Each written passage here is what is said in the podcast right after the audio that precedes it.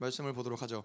저희가 지난주에 에베소서 성령 시리즈를 얘기하면서 교회를 이야기하지 않을 수 없는 이유들을 지난주에 좀 저희가 나눴었는데요. 이 성령 성령께서 반드시 일하시는 모든 이 방향성 자체가 우리 안에 내재하시고 우리를 거룩하고 온전하게 만드시는 것이 그분이 우리 안에 내재하신 어, 예수 그리스도가 승천하시고 우리에게 성령을 주신 이유인데 그 모든 방향성과 동일하게 하나님의 교회를 세우시고 교회를 통해서도 하나님이 우리를 거룩하고 온전하게 그리스도의 몸된 지체로서 세워가시는 것이 하나님이 우리를 향한 방향이고 계획인데 성령과 교회는 그래야 뗄래야 뗄 수 없다는 것이죠. 그래서 사도 바울이 지난주에 보면은 지난주 말씀을 그냥 쭉 저희가 좀 뭐 간단하게 넘어가 보자면은 짚어 보자면은 사도 바울은 그래서 이 성령 안에 늘 성령을 바라보고 성령을 생각하고 성령으로 살아가고 성령에 갇혀 있었다. 이 복음에 갇혀 있었다라고 얘기할 만큼 그의 모든 삶은 사실은 그가 어디에 있든 감옥에 있든 감옥 밖에 있든 사도 바울에게 그게 별로 중요한 문제가 아니었어요. 그가 실질적으로 뭐 어느 어느 상황 어, 느 곳에 있든지 간에 그가 살아가는 곳, 그가 뭐 생각하고 그가 보고 받아들이고 이 모든 것들은 성령 안에서 이루어진 일이고 성령 안에 갇혀서 그 모든 것들이 이루어진 이루어진 일이라는 것이죠. 그래서 이 사도 바울이 자유하다라고 했을 때 그는 바울, 감옥에 있었지만은 결코 감옥에 갇혀 있는 그 현실이 사도 바울을 묶을 수가 없었던 것이죠. 사도 바울을 뭔가 제한시키거나 사도 바울을 어떤 한계를 갖게 만드는 것이 아니라 오히려 사도 바울은 그 안에서도 문제가 되지 않았기 때문에 그러한 상태로 우리는 자유롭, 자유롭다라고 부를 수 있는 것이죠. 가난에 처하든 부유함에 처하든 감옥에 있든 어디에 있든 간에 그가 문제되지 않는 거예요. 왜냐? 성령 안에 갇혀 있기 때문에. 왜냐? 복음 안에 진리 안에 갇혀 있기 때문에 진리가 그를 자유케 한 것이죠. 그 결코 상황과 환경이 문제되지 않는 어, 삶을 사는 것이죠. 자, 근데 이 사도 바울이 그러면서 이제 지난주에 중요했던 얘기들이 무엇이냐? 하나님이 우리를 부르셨다. 아, 부르셨는데 그 부르심이라는 말 자체가 원어 자체가 에클레시아에서 시작되는 파생되는 언어라는 거예요. 다시 말해서 하나님의 부르심은 어떤 부르심이냐? 교회로 부르셨다는 거예요. 하나님이 우리를 교회로 부르셨다라는 것은 우리로 하여금 우리의 어떤 인생 가운데 제가 아까도 기도하면서도 그런 얘기를 했지만은 하나님이 우리를 이 부르신 그 인생의 모든 과정 가운데서 가장 핵심적인 것은 무엇이냐면은 하나님이 우리를 교회로 부르셨다는 거예요. 네. 하나님이 교회로 부르셨는데 그 교회로 부르신 부르심은 무엇이냐? 우리로 하여금 그리스도의 몸된 이 지체됨으로써 그리스도를 그리스도의 몸을 완성시키는 것이 우리의 부르심이라는 거예요. 예, 우리의 인생은 그래서 내가 뭔가 인생 가운데 어떤 개인적인 목적, 어떤 개인적인 어떤 이 골이나 뭐 이런 성취할 어떤 방향성이나 이것이 우리의 인생의 목적 방향성이 아니라 하나님은 우리를 부르사 그리스도의 몸으로서 세워 가시는 거예요. 예. 그 에베소서의 말씀을 보면 우리가 에베소를 쭉 봤지만은 결국 에베소서의 핵심이 그거잖아요. 우리를 장성한 분량으로 그리스도의 몸된 지체로서 우리를 세워가는 것. 예, 그것이 하나님이 우리가 뭐 지난주에 갈라 아니죠 요한복음에 예수 그리스도의 이 유언에서 이야기한 것처럼 우리를 그리스도와 연합시키는 것이고 우리를 하나님과 연합시키는데 그 모습이 무엇이냐? 바로 그리스도의 몸된 지체 교회됨으로써 우리를 하나님과 연합된 자로서 만들어 가신다라는 거예요. 그러니까는 이 성령이 우리 안에서 이 모든 작업들 죄에 대해서 의에 대해서 심판에 대해서 작업들을 하심으로써 하나님과의 연합을 이루는데 그 연합을 이루는 실질적인 모습은 무엇이냐? 그리스도와 한 몸된 예, 그래서 그리스도가 내 안에 내가 그리스도 안에 그 연합된 존재로서 살아가는 것이 바로 교회의 모습이라는 것이죠. 음. 그것이 그래서 우리에게는 교회로 부르신 것이 중요하다라고 이야기를 했었고 근데 이 부르심의 소망 근데 하나님이 무엇을 위해서 그 목적이 무엇이냐 부르심의 목적이 무엇이냐 우리의 궁극적인 목적은 오늘도 계속 이야기를 하겠지만은 거룩하고 흠이 없는 자로 서는 거예요. 에베소서에서 그것을 예정이라고 하셨죠. 예정이라는 건 뭘 얘기하는 거예요? 그것은 하나님이 이미 정하셨다라는 거예요. 뭐 우리가 소위 로마서에서 이야기한 그 예정을 통해서 누가 구원받을지 구원받지 않을지 하나님이 결정하셨다. 이 얘기를 하는 것이 아니라 에베소서에서도 그렇고 로마서에서도 그렇고 말하는 예정은 무엇이냐면은 하나님의 인간을 향한 본질적인 계획 그 목적은 무엇이냐 거룩하고 흠이 없게 예, 하나님과 동질인 상태로 하나님과 온전한 교제가 가능한 그러한 상태로 만드시겠다라는 게 하나님의 예정이라는 거예요. 그게 하나님의 그 다른 말로 고집이라고 얘기할 수 있죠. 나는 반드시 너를 그렇게 만들 거야. 나는 반드시 너를 온전하게 만들 거야. 그게 하나님의 꺾일 수 없는 고집이라는 거예요. 그걸 예정이라고 사도 바울은 표현을 하는 것이죠. 자, 그래서 이 하나님이 부르셨다. 이것은 이 부르심의 소망, 거룩하고 흠이 없게 되는 우리가 계속해서 이것들을 어, 새롭게 우리에게 이 상기시켜 되는 건 무엇이냐면은 이게 하나님의 부르심인데 부르심의 소망인데 이걸 누가 만들어가요? 하나님이 만들어 간다. 하나님이 부르셨기 때문에 하나님이 만들어 간다라는 것을 우리는 뭘 해야 되냐면 믿어야 되는 거예요. 어떠한 상황에서도 끝까지 믿는 거예요. 끝까지 예, 내가 될, 되는 것 같을 때에도 안 되는 것 같을 때에도 끝까지 어, 내가 절망 가운데 아, 이게 될까 싶을 때에도 아 하나님 그래도 내가 내가 자원한 게 아니라 하나님이 날 부르셨지. 그럼 하나님 뭔가 방법이 있으시겠지. 하나님 뭔가 일하고 계시는 거겠지. 내가 지금은 보이지 않지만 하나님이 나를 인도하시고 가, 시는 거겠지라는 그 믿음을 계속해서 붙잡는 거예요. 하나님 부르셨다라는 게 우리에겐 중요한 믿음인 것이죠. 자 그런데 우리가 이 하나님이 부르신 그 믿음을 붙잡는 게 중요한데 그 믿음을 누가 이끌어 가시느냐? 성령이 이끌어 가신다는 거예요. 성령이. 예, 믿음도 하나님이 부여하시는 것이고 믿음도 선물이죠. 믿음도 선물인데 우리가 만드는 것이 아니라 믿음도 선물인데 그 믿음을 계속 잃지 않고 유지할 수 있도록 그 믿음을 이끌어 가시는 분이 누구시냐? 성령이라는 거예요. 그래서 우리에게는 사실은 중요한 것은 계속해서 성령과 더불어 살아가는 것이 그것을 놓치지 않으면은 뭐, 뭐 믿음이 어떻고 뭐 거룩과 온전함이 어떻고 성화가 어떻고 영화가 어떻고 모든 것들을 하나님이 그가 그분이 이 모든 것들을 이루어 가신다는 거예요. 그래서 우리는 매일매일의 삶 가운데서 가장 중요한 것은 가장 핵심적인 것은 무엇이냐? 성령과 더불어 살아가느냐. 예. 성령과 살아가기 위해서는 또 핵심이 뭐예요? 음.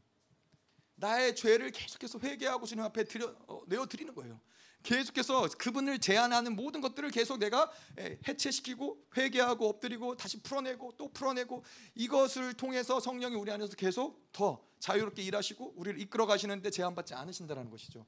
그래서 우리에게 매일같이 중요한 것은 바로 이 회개 삶인 거예요. 자, 그래서 우리는 순서가 이게 아니에요. 우리는 아 거룩하고 온전하게 살기 위해서 아 그렇다면은 내가 어떠한 노력을 해야 되나 어떠한 열심을 가지고 거룩하고 흠이 없는 삶을 살아갈 수 있을까 어떠한 방향으로 내가 가야 되나 우리의 초점은 거기에 있는 게 아니라 우리의 초점은 뭐요? 우리의 초점은 회개예요. 예, 우리의 초점은 아, 오늘도 내가 성령으로 살지 못했던 것, 오늘도 하나님을 살지 못했던 것, 이게 이게 첫 번째예요. 이게 먼저예요. 다른 것이 먼저가 아니라 뭐 내가 노력하고 애쓰고 무슨 뭐 어떤 의지를 드리고 이건 이게 첫 번째가 아니라 우리에게 있어서 가장 핵심적인 것, 가장 첫 번째로 해야 될 것은 무엇이냐? 회개하는 거예요. 성령께서 우리에게 죄에 대해서 규정하시는 것들, 성령께서 우리에게 알려주시는 것들, 이것들을 계속해서 회개하고 그분께 내어드리고 이 회개하는 작업을 통해서 우리를 거룩하고 온전하게 하나님이 만들어 가시는 거예요. 그래서 우리의 초점은 회개에 있는 것이지 우리의 초점은 뭔가를 실패하지 않고 넘어지지 않고 예, 뭔가 성취하는 것에 있는 것이 아니라는 거예요. 자, 그래서 우리가 이 1절에서 뭐 그러한 부르심의 소망들을 좀 봤고요. 2절 2절에서는 그래서 이렇게 부르심을 받은 자들의 합당한 삶은 무엇이냐? 아, 이런 것들을 좀 나눴었죠. 부르심에 합당한 삶은 연합 서로 이제 하나 되는 것, 연합되는 것을 쭉 이야기했었는데 그 연합을 위해서 가장 중요한 핵심적인 부분이 서로 용납하라. 용납하는 것이 중요하다는 걸 얘기했었죠. 어, 왜 용납하는 것이 중요하냐? 하나님이 일단은 일단은 하나님이 우리를 용납하셨기 때문에 그 용납하심을 받은 자들이기 때문에 예, 거의 다른 누구도 우리는 용납할 수 있는 그런 존재라는 것이죠. 자 그런데 이 용납 하는 데 있어서 필요한 부분들이 오래 참음과 사랑 가운데서 예, 겸손과 온유로 하고 오래 참음과 사랑 가운데서 이러한 성품들이 거룩하고 온전함으로 가는 삶을 살아가는 자들에게 드러나는 성품이고 또 이러한 성품들을 가지고 있을 때 서로를 용납할 수 있다라는 거예요. 그래서 뭐 이러한 부분들 뭐 겸손 예수 그리스도의 겸손에 대해서 예, 우리 우리 원수된 우리에게 더 낮은 모습으로 자기의 어떠한 이 형상을 비우시고 신의 형상을 비우시고 종의 모습으로 오셔가지고 우리를 섬겨주신 그것이 바로 이 겸손의 모습인 것이고 예, 그분은 예, 뭐 우리도 마찬가지고 판단하지 않고 심판을 보류하는 온유함으로 끝까지 기다리고 오래 참았다는 거. 여러분 그래서 지난주에 그런 얘기했었죠. 이 누군가를 용서하는 거는 어, 빨라면 빠를수록 좋아요. 빠르면 빠를수록 좋은데 예, 누군가가 변화되는 것을 기다리는 거는 그건 오래 참는 게 필요하다는 거예요. 그거는 단번에 이루어지기가 쉽지 않다는 거예요. 하나님도 우리를 오래 참으시고 오래 기다리신 거예요. 우리도 마찬가지로 하나님의 때를 오래 참고 기다리는 것이 우리에게도 중요한 부분이라는 거예요. 왜 오래 참을 수 있느냐? 어, 그거는 우리가 하나님을 믿기 때문에 하나님이 우리를 부르셨다는 걸 믿고 부르신 그분이 모든 것들을 만들어 가신다는 걸 믿고 그분이 통치하신다는 걸 믿고 그분이 우리를 사랑하신다는 걸 믿기 때문에 우리는 얼마든지 기다릴 수 있는 거예요. 네, 그분을 믿기 때문에. 자, 그래서 이, 이 서로가 연합을 이루는 게 중요한데 가장 핵심적인 부분이 무엇이냐? 평안에 매는 줄로 성령이 하나 되게 하신 것을 심사시키라. 성령이 모든 것들을 하나 되게 만드신다라는 거예요. 우리와 이, 이, 이 그리스도의 몸 머리와 머리 된 그리스도와 몸된 교회를 하나로 만드시는 것이 바로 성령이 모든 신경계와 힘줄로서 연결되어서 머리가 명령할 때 모든 몸이 그 명령에 따라서 움직일 수 있도록 하는 것이 누, 누구냐? 바로 성령이라는 것이죠.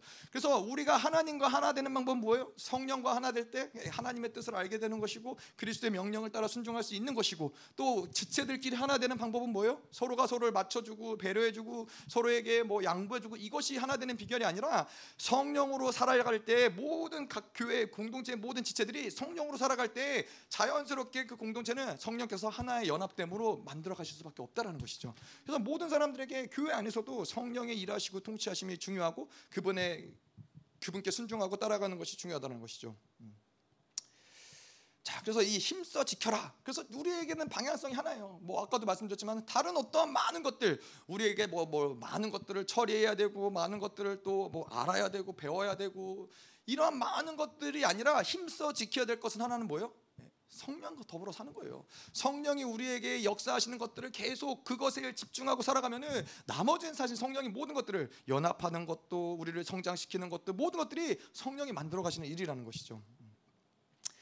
자, 그래서 우리에게 아, 뭐 계속 이야기하죠. 몸이 하나요, 성령도 한 분이시고 뭐 부르신 한 소망 안에서 부르심을 받았다. 예, 공동체 안에서는 그래서 여러 가지의 방향성, 여러 가지 갈래들이 있을 수 없는 거예요.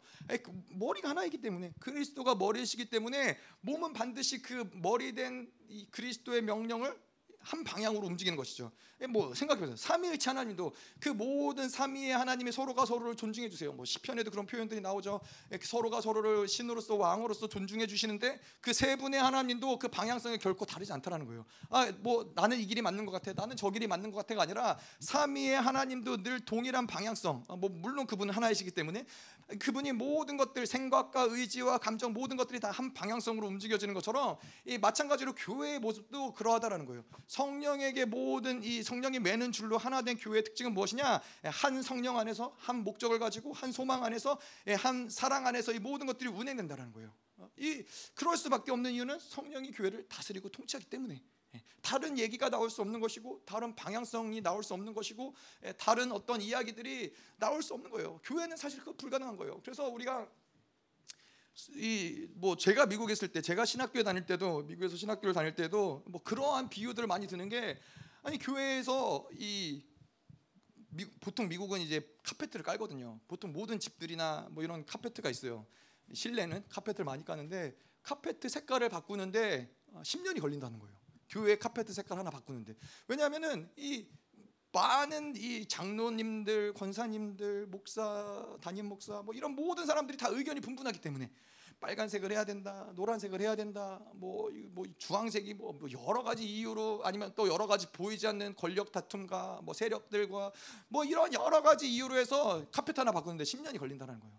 근데 교회는 절대 그러면 안 돼요. 왜냐 그리스도의 병사들로 그리스도의 군사로서 부르심을 받은 그 교회의 특징은 무엇이냐? 일사불란함인 거예요. 성령께서 뭐 그 몸된 머리이신 그리스도께서 성령을 통해서 명령하신 그 명령의 교회가 일사불란하게 움직이는 거예요. 그래서 우리가 소위 얘기하는 이, 이 교회들이 모여서 그 뭐죠? 뭐 총회를 하고 총회를 통해서 뭐 여러 가지 안건들을 다루고 사실 이거는 민주주의지 하나님의 통치 방식은 아닌 거예요. 예, 하나님의 통치 방식은 서로가 좋은 의견을 내서 좋은 민, 민주, 민주주의적으로 다수결의 어떤 이, 이 선택을 따라서 교회의 어떤 방향성을 결정하고 이거는 사람이 움직이고 사람이 통치하는 교회지 하나님이 통치하는 교회는 아니라는 거죠. 예, 모두가 다 예, 하나님 그래서 교회의 특징은 참 재밌는 게 그래요. 어, 뭐 일단은 하나님 교회를 담임 목사님을 세우고 담임 목사님이 결정하는 그 교회의 어떤 하나님이 말씀하신 것들을 통해서 교회가 움직여지는 것이죠. 그런데 이게 교회에 저도 뭐 신앙생활 하다 보니까는 때로는 그러한 것들이 어려울 때가 있어요. 아, 정말 저렇게 하는 게 하나님의 뜻일까? 제 안에서도 그리고 올라오는 마음도 있죠. 아 물론 물론 담임 목사님이 하나님 음성을 듣고 그 결정을 내렸다라는 걸 알지만은 제 안에서 동의되지 않는 부분들이 있을 수 있다라는 거예요. 예. 근데 여러분 얼굴을 보니까 마치 어 그런 경우가 저는 없는데요. 약간 이런 느낌인 것 같아요. 어, 저는 100% 100%다 이 교회의 어떤 방침이나 결정에 저는 토를 달지 않는데요라는 얼굴 표정으로 그렇게 다들 앉아 계시긴 하는데 아 근데 뭐 그럴 수 그럴 수 있잖아요. 네, 그럴 수 제가 이상한 사람인 것 같네요. 여러분들이 나와서 설교해야 되고 제가 앉아야 될 것 같은데 그런데 이 교회 하나님 교회를 통치하는 방법은 무엇이냐면은 우리 안에서 그렇게 교회에 대해서 어떤 이 교회 안에서 하나님이 목사를 담임 목사를 통해서 내리는 어떤 결정들을 통해서 그것이 어, 뭔가 반발이 있거나 그것이 뭐 내 생각과 다르거나 그럴 때 반드시 하나님이 그걸 통해서 그, 그 사람의 어떠함들을 다루시고 만드시고 온전하게 하셔서 교회를 또 연합으로 만들어 가신 하나님의 일하신 분들이 있다라는 거예요. 예. 이것이 교회 특징이에요. 이 살아 하나님이 역사하고 살아있는 교회는 아 그럴 수 있어요. 내가 아, 나는 저렇게 가는 게 맞는지 모르겠다. 근데 반드시 하나님은 그거를 나에게 그 빛을 조명하시고 그래서 내 안에서 그것을 동의하지 못하는 어떠한 부분들을 보게 하신단 말이에요. 그래서 하나님 그걸 설득하게 하시고 아 내 안에 이러한 어둠들이 있었구나. 아 내 안에 이러한 부분들을 하나님이 보게 하시는구나. 그래서 교회가 다시 연합됨을 이룰 때에는 그냥 어쩔 수 없어서 아니면 내가 예전에 그 모습이 아니라 뭔가 하나님이 내 안에 이 하나 되지 못했던 영역들을 해결하시면서 하나님이 하나를 만들어 가신다는 거예요. 그거는 교회를 통치하는 하나님의 방법이신 거예요. 그거는 뭐 목사도 마찬가지인 거죠.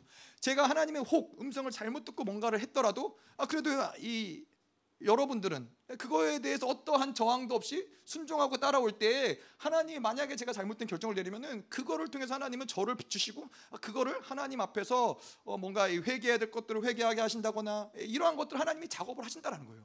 그래서 사실 우리에게는 사실은 뭐 어떠한 결정을 내리느냐 이거 자체는 그렇게 큰 큰 이슈는 아니에요. 예. 왜냐 하나님이 통치하시는 교회이기 때문에 이러한 모든 결정을 이끌어 가시는 분은 누구시냐 하나님이라는 거예요. 내가 혹 잘못된 결정을 내렸더라도 우리가 혹 그 결정에 대해서 마음이 어렵더라도 하나님은 그거를 통해서 우리의 존재적인 부분들을 만드시고 우리의 어떤 정체성적인 부분들을 온전케 하시는 것이지 그 결정들에 대한 책임들은 사실은 하나님이 만들어 가신다는 거예요.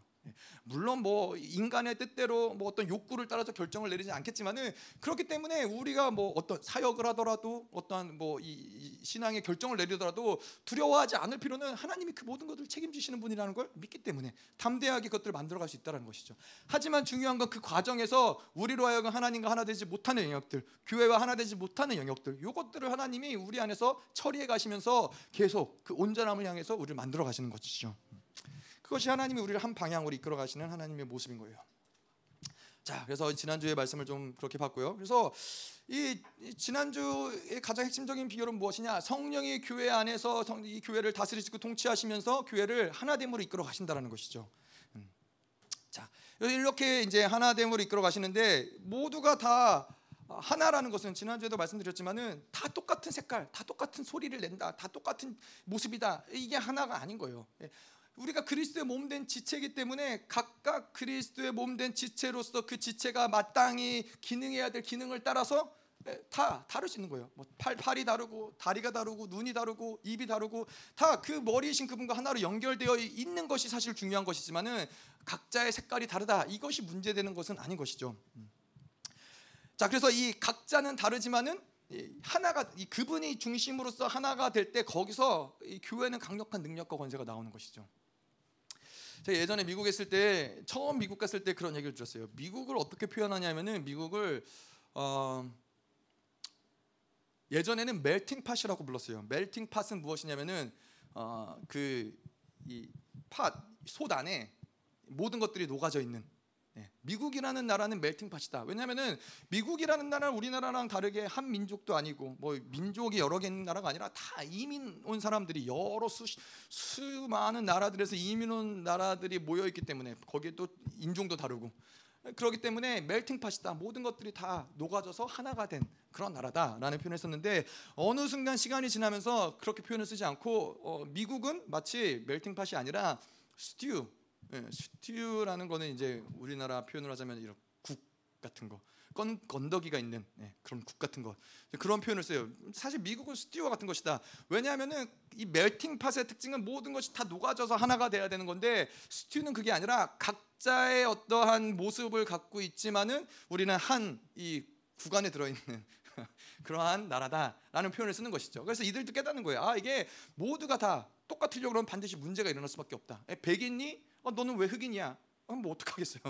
흑인이 백인 될 수도 없는 일인 거고. 다른데 그것을 다름을 문제 삼기 때문에 미국은 그러한 수없이 많은 이 그러한 갈등과 고난과 고뇌들이 많이 있었어요. 다름에 대한 고민들. 사실 우리나라는 이런 고민들이 별로 없었죠. 늘 한민족으로 쭉 살아왔기 때문에. 음. 자 그래서 이러한 모두가 다 사실 나라들도 여러 뭐 어떤 기관들도 하나됨을 이야기하는 그런 연합됨을 이야기하는 단체들은 굉장히 많아요. 근데 이 교회가 말하는 연합됨이 사실은 중요한 특별한 이유는 뭐가, 뭐가 있을까요? 왜 그게 특별할까요?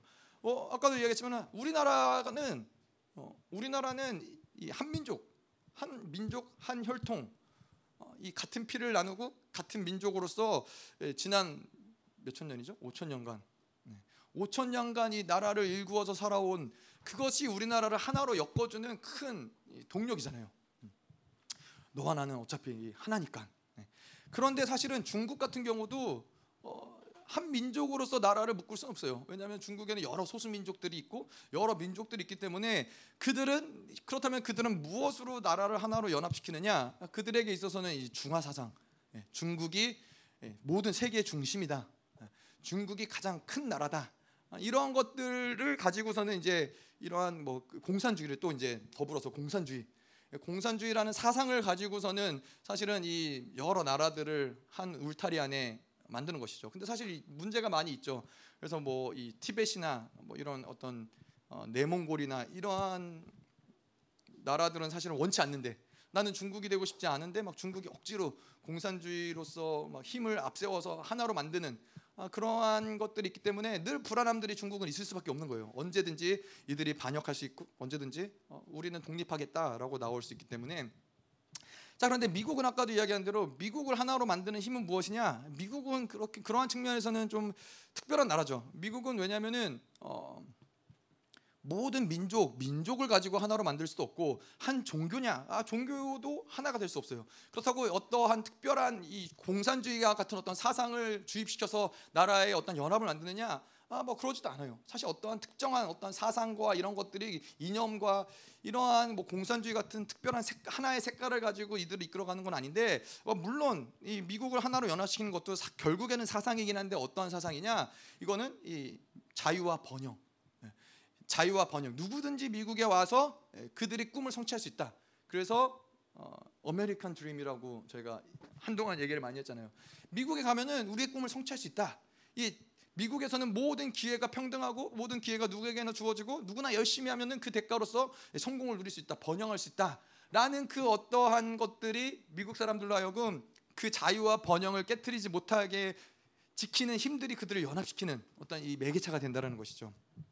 자 그런데 이 교회가 가진 이 연합은 그러한 어떠한 것들과 다를 수밖에 없는 것은 무엇이냐면은 일단 교회가 연합시키는 가장 중심적인 중심의 핵에는 무엇이느냐? 바로 예수 그리스도가 있다는 거예요. 예수 그리스도가 있는데 그 예수 그리스도는 우리를 창조하신 분이시고 우리를 구원하신 분이시고 그분이 이 영원한 만왕의 왕이시고 그분은 결코 변하지 어제나 오늘이나 내일이나 동일하신 분이라는 것에 다른 점이 있다는 거예요. 미국도 뭐 중국도 수없이 많은 나라들이 이전에 있었던 뭐 그리스 뭐 헬라 문학 헬라 헬라 문화 그리스 같은 경우는 헬라 문화로서 모든 나라들을 다스리고 통치하고 하나로 연합시키려고 애를 썼어요. 근데 결국 어떻게 됐어요? 결국은 실패했어요. 여전히 그 문화의 영향력들이 남아 있긴 하지만은 그것으로 하나를 만드는 것은 실패 실패한 이유는 무엇이냐? 그 나라가 영원하지 않기 때문에. 예. 그 미국도 마찬가지고 중국도 마찬가지고 뭐 한국도 마찬가지죠. 이 나라가 영원하냐? 어, 그걸 보장할 수 없다라는 거예요. 이 언제든지 나라는 무너질 수 있고 이들이 가진 그 사상들 많은 공산주의들이 그래서 무너졌죠. 그들이 가진 사상들이 맞는 줄 알았는데 그거는 반드시 거기에는 오점이 있고 인간이기 때문에 불가능한 부분들이 있기 때문에 그 사상을 가진 나라들은 무너질 수밖에 없었다는 거예요. 그런데 교회는 왜 무너지지 않느냐? 교회는 연합이 왜 왜 흔들리지 않느냐? 그거는 바로 영원하신 예수 그리스도가 그 모든 이 연합됨의 중심 가운데서 그분이 머리가 되시기 때문에 그, 그 연합은 특별한 연합이라는 거죠. 그 중요한 연합이라는 것이죠. 자 그렇기 때문에 원수들은 끊임없이 뭘, 뭘 하려고 해요? 이 연합을 깨뜨리려고 한다는 거예요.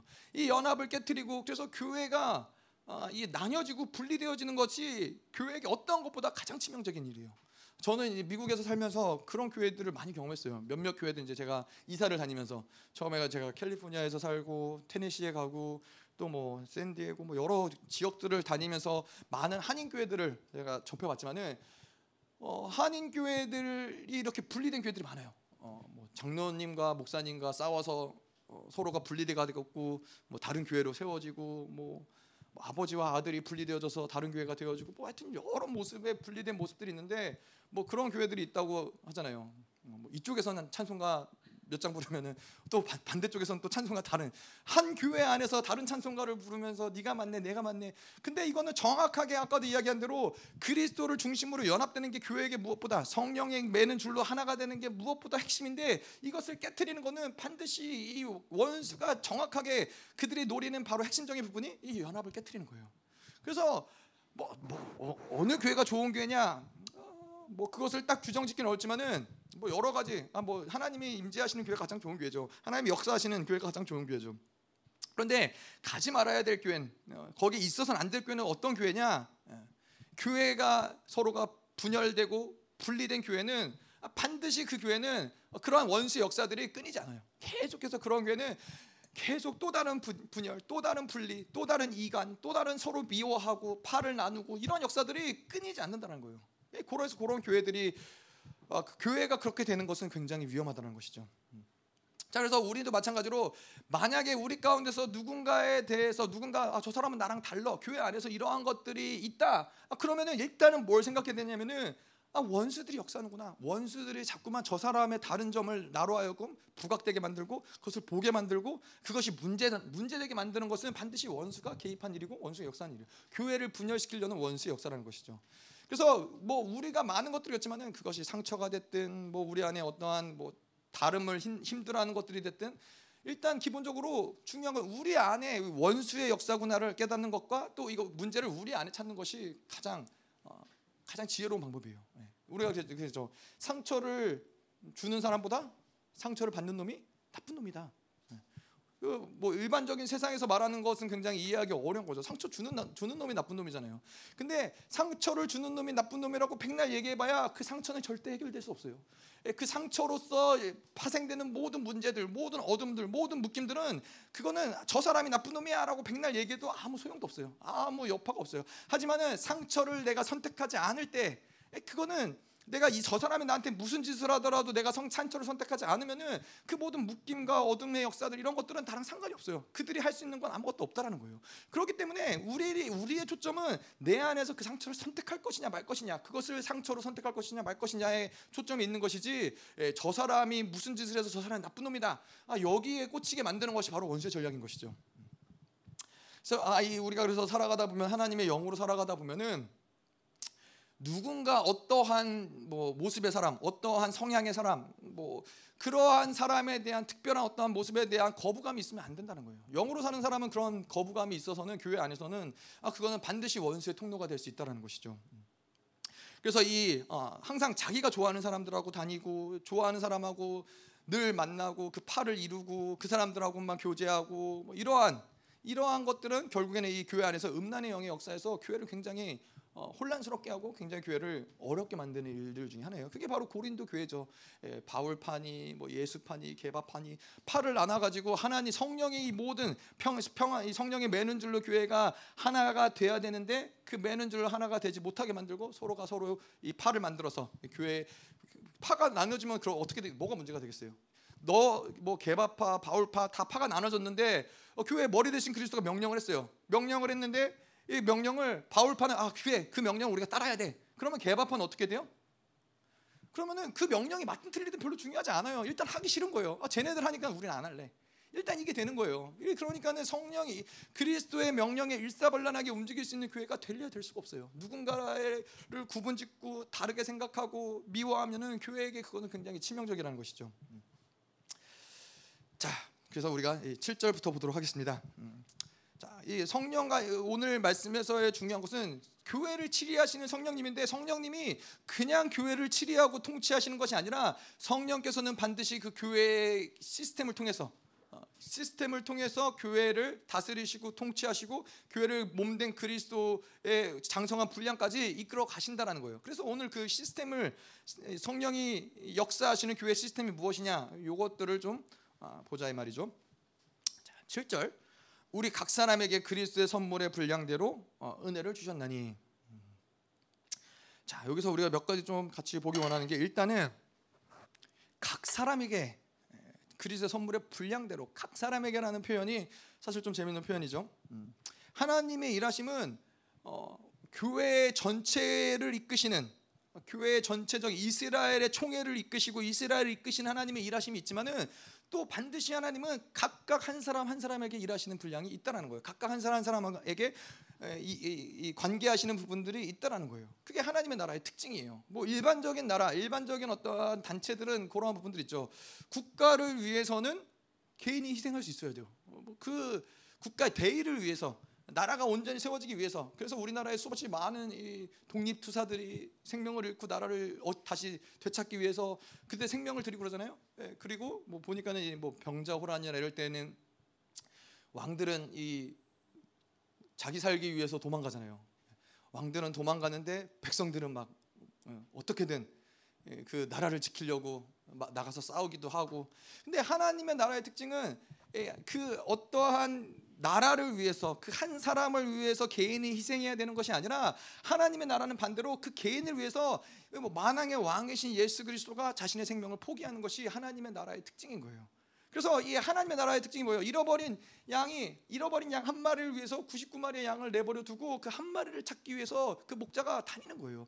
그래서 이게 하나님의 나라는 각자 한 사람 한 사람이 어, 중요할 수밖에 없다라는 것이죠. 그래서 어, 이 많은 많은 종교들이나 많은 단체들, 기관들, 국가들 뭐 이런 많은 이러한 이, 이 단체 가운데서는 단체가 우선시되고 그 단체 아래에 있는 개인들 뭐 나라 없이 그럼 우리가 그런 말들 하잖아요. 뭐 나라 없이 어 뭐 나라를 잃어버리고 학교가 잘 되면 무엇이냐 나라가 잘 되고 뭐 개인이 잘 되면 어 무슨 소용이냐 뭐 이런 얘기를 하지만은 하나님의 나라는 반드시 이 개인 한 사람 한 사람에게 그들의 희생을 통해서 세워진 나라가 아니라는 것이죠. 개인 한 사람 한 사람을 살리고 그 영혼을 온전케 하고 그 영혼을 얻기 위해서 그 나라의 모든 것을 잃더라도 그 영혼을 살리는 것이 하나님의 나라의 특징이라는 거예요. 자, 그래서 하나님이 결국에는 이것을 다른 얘기로 표현하자면 뭐냐면은 하나님은 나 한 사람에게 관심이 있다라는 거예요.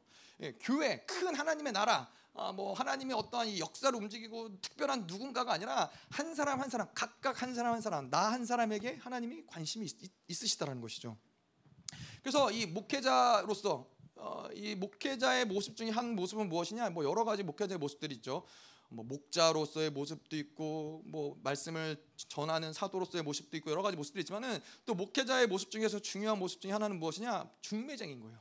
중매쟁이라는 것은 무엇이냐? 예, 하나님께 그 영혼이 나아가서 하나님을 만날 수 있고 하나님과 교제할 수 있는 통로를 열어주는 게 예, 그것이 목회자에게 중요한 사명 중 사역 중의 하나라는 거예요. 그건 무슨 얘기냐면은 목회자가 모든 것을 다 결정하고 목회자가 모든 그 사람에게 있어서 하나님의 모든 뜻과 의지와 이런 것들을 다 일방적으로 어, 얘기해주고 결정하게 하고 그것을 이끌어가는 것이 아니라 그 사람이 하나님께 나아가서 하나님과 스스로 교제하고 하나님의 방향성을 스스로 어, 받아들이고 하나님께 나아갈 수 있는 문들을 계속 열어주는 거예요.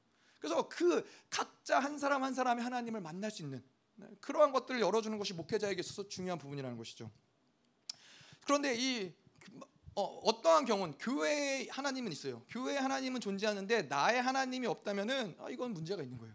어, 그건 무슨 얘기예요? 어, 교회에 가서 예배 공적인 예배를 드리고 그 예배 가운데 하나님의 임재가 있고 하나님의 말씀을 듣고 하는데 나의 삶 가운데서 나에게 다가오신 하나님, 나에게 말씀하시는 하나님, 나의 삶을 이끌어 가시는 하나님, 나의 성령께서 내재하시면서 내 죄에 대해서 의에 대해서 심판에 대해서 규정하시는 이렇게 일하시는 하나님이 나에겐 없다. 아, 그럼 이건 문제라는 것이죠.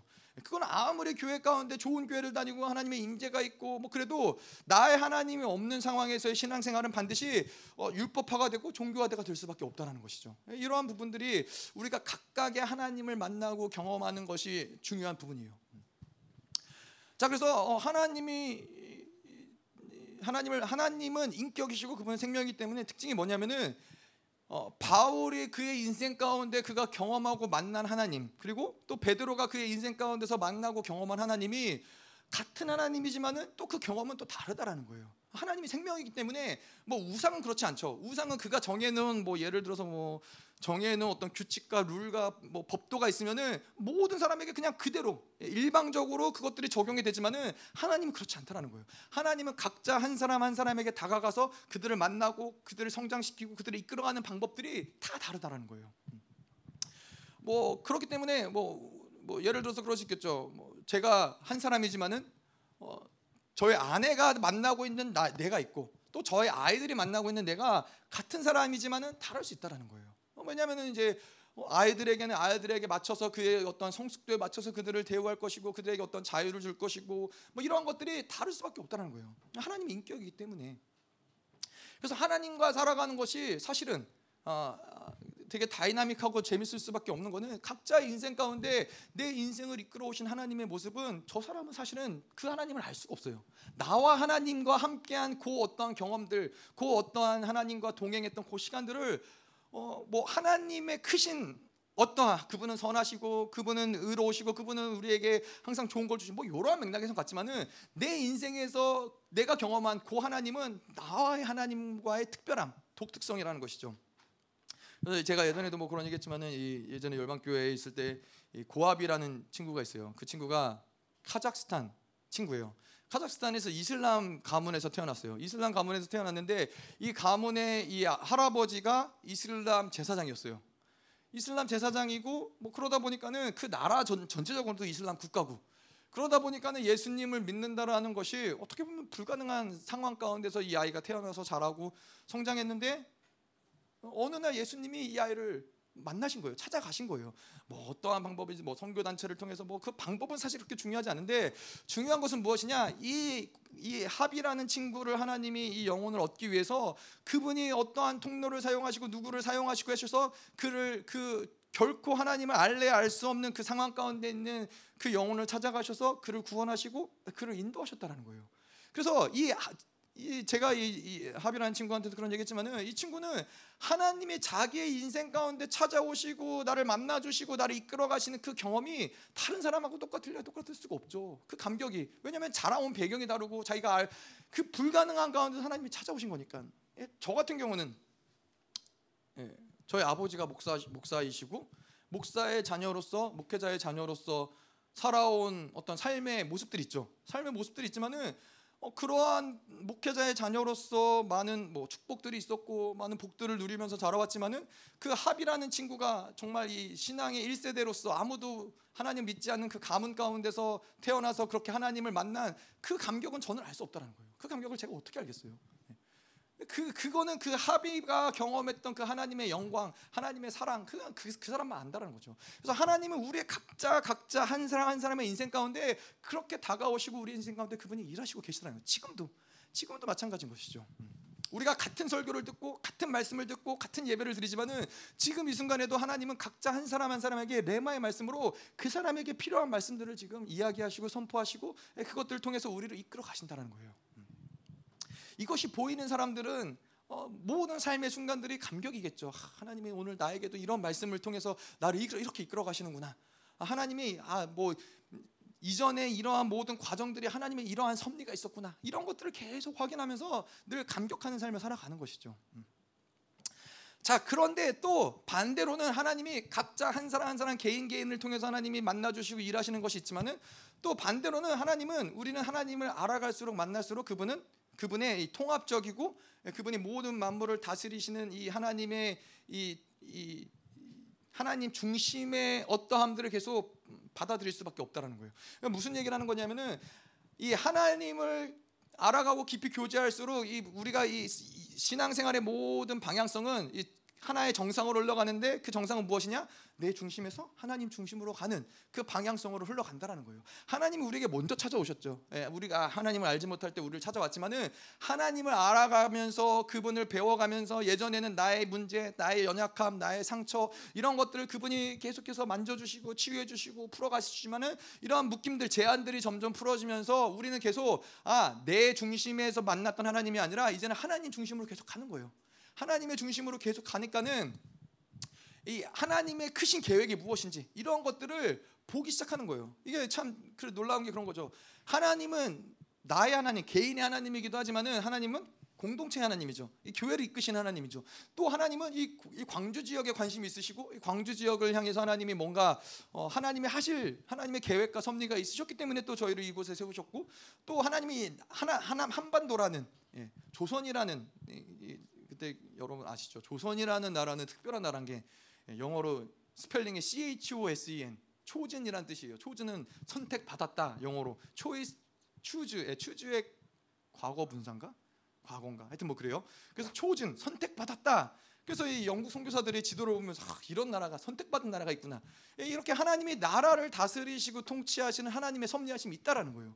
그리고 이, 이 나라를 다스리시지만은 또 어떻게 해요? 전 세계를 다스리시는 또 영계와 피조계를 다스리시는 그분은 이 모든 것들에 관여되시고 통치하시고 다스리시는 그분이 우리를 다스리시는데 우리가 하나님을 알아가면 알아갈수록 뭐가 돼요? 예전에는 아, 나 나를 향한 하나님의 계획, 나를 향한 하나님의 마음을 알았다면은 그렇잖아요. 나를 향한 계획이 교회를 향한 계획과 분리되어서 움직일 수 있어요? 없다라는 거예요. 우리는 교회에 속해 있기 때문에 교회에 관한 하나님의 계획이 나라를 벗어나서 뭔가 일할 수 있어요? 그렇지 않다라는 거예요. 근데 하나님을 알아가면 알아갈수록 이 모든 하나님이 모든 세계와 나라와 이 민족을 다스리시는 하나님의 계획들이 나의 어떠함과 맞물려서 보여지기 시작한다는 거예요. 이게 통합적인 이 안목을 갖는 것이죠. 아, 나의 그래서 나의 삶에 아, 이게 왜 안 풀어질까? 이게 왜 문제일까? 근데 거기에서 이 제한된 한계적인 안목으로 나의 문제를 바라보면 답이 안 나오는데 하나님의 안목으로서 이 모든 만물을 통치하시고 다스리는 그분의 안목으로 바라볼 때 아 이것들이 이해가 되는 부분들이 있다라는 거예요. 그래서 점점 넓어질 수밖에 없는 거예요. 하나님 중심으로 가면 갈수록 우리는 점점 이 통합된 그림들을 볼 수밖에 없는 거예요. 그런 사람들은 뭐라 그러죠? 인생 성공할 수밖에 없죠. 뭐 세상적인 말로도 이 그냥 이 하나를 보면은 열, 열 세상에 돌아가는 것들이 보이는 거예요. 아, 이 문제는 나라적인 어떠한 이러한 문제 때문에 아, 이러한 어떤 시간적인 것도 마찬가지죠. 에, 어떠한 나의 시간이 있고 하나님이 이 나라를 움직이시고 다스리는 시간이 있고 세계를 움직이는 다스리는 하나님의 타이밍 하나님의 스케줄이 있단 말이에요. 근데 이런 것들이 보이지 않으면은 늘 나는 나 안에 갇혀서 아, 이런 게 될까 안 될까 이런 것이 있지만은 전 세계를 다스리신 하나님의 통치하시는 어떤 시간표를 보게 되면은 아 이 시간표가 움직이기 위해서는 지금 내 삶 가운데 아 이런 것들이 기다려져야 되는구나. 아 이런 것들이 지금 움직여지는 시간이구나. 이런 것들이 보인다는 거예요. 예, 그게 하나님하고 살아가는 묘미인 것이죠. 자 그래서 이 하나님과 더불어 살아가는 사람들은 이 삶 자체가 내 중심적인 삶이 아니라 자꾸 하나님 중심적인 뭐 이스라엘 구약 시대 표현대로 쓰자면은 성막 중심의 삶을 살아간다는 거예요. 하나님이 그래서 이스라엘을 어떻게 훈련을 시키시느냐? 출애굽한 이스라엘 백성들을 불기둥과 구름기둥으로 인도하시는데 이스라엘이 이딱 불기둥과 구름기둥이 멈추잖아요. 그러면은 이 이스라엘의 진 진을 치죠. 이스라엘이 성전을 성막을 중심으로 해서 쫙 그 지파별로 예, 진을 친단 말이에요. 그렇게 진을 치고서 거기서 이제 대기하고 있다가 그런 이제 성막이 먼저 딱 걷어지면은 그러면은 모든 사람들이 또 자기의 텐트를 다 걷어서 또 이동을 하기 시작한다는 거예요. 뭘 얘기하는 거냐면은 출애굽한 이스라엘의 백성들의 모든 삶은 다 성막 중심이었어요. 성막이 멈추면 멈추는 것이고 이동하면 이동하는 것이고 모든 것들이 성막을 중심으로 이동했던 삶을 살아갔다는 거예요. 근데 이 신약의 시대에도 우리가 살아가는 모든 사람들 이게 마찬가지인 거예요. 그리스도의 몸으로서의 삶을 살아간다는 것은 무엇이냐? 내 마음대로 내가 원하는 내 개인적인 어떤 삶을 살아가는 것이 아니라 모든 것이 교회를 통치하시고 교회를 움직이시는 그분의 통치권 안에서 내가 같이 움직여진다라는 거예요. 그래서 교회와 우리의 개인의 삶이 따로 분리된 삶이 아니라는 거예요. 그래서 이 하나님이 그렇게 교회를 통치하시고 다스리시는 것이고 교회를 통해서 어, 이 성도들을 통치하시고 다스리시면서 그리스도의 몸된 지체를 만들어 가신다는 거예요. 그러니까 교회가 중요하지 않겠어요? 교회가 없이 우리가 신앙생활을 한다라는 것은 교회 교회의 부르심, 교회의 연합됨 이것 없이 우리가 신앙생활을 한다라는 것은 굉장히 아, 성경적이지 않은 거죠. 굉장히 이 보지 못했던 어, 떠함인 거죠. 음.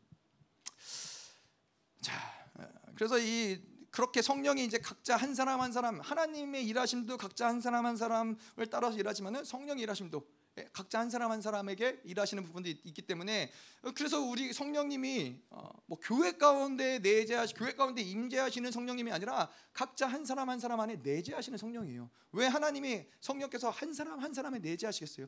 왜냐하면 한 사람 한 사람이 다 다르기 때문에 그들이 풀어가야 될 어둠의 문제, 묶임의 문제, 그 인생의 어떠한 문제들이 다 다르기 때문에 성령께서는 각자 한 사람 한 사람 안에 내재하시면서 그것들을 개인 레슨으로 개인별로 어, 그것들을 다 풀어가시는 거예요.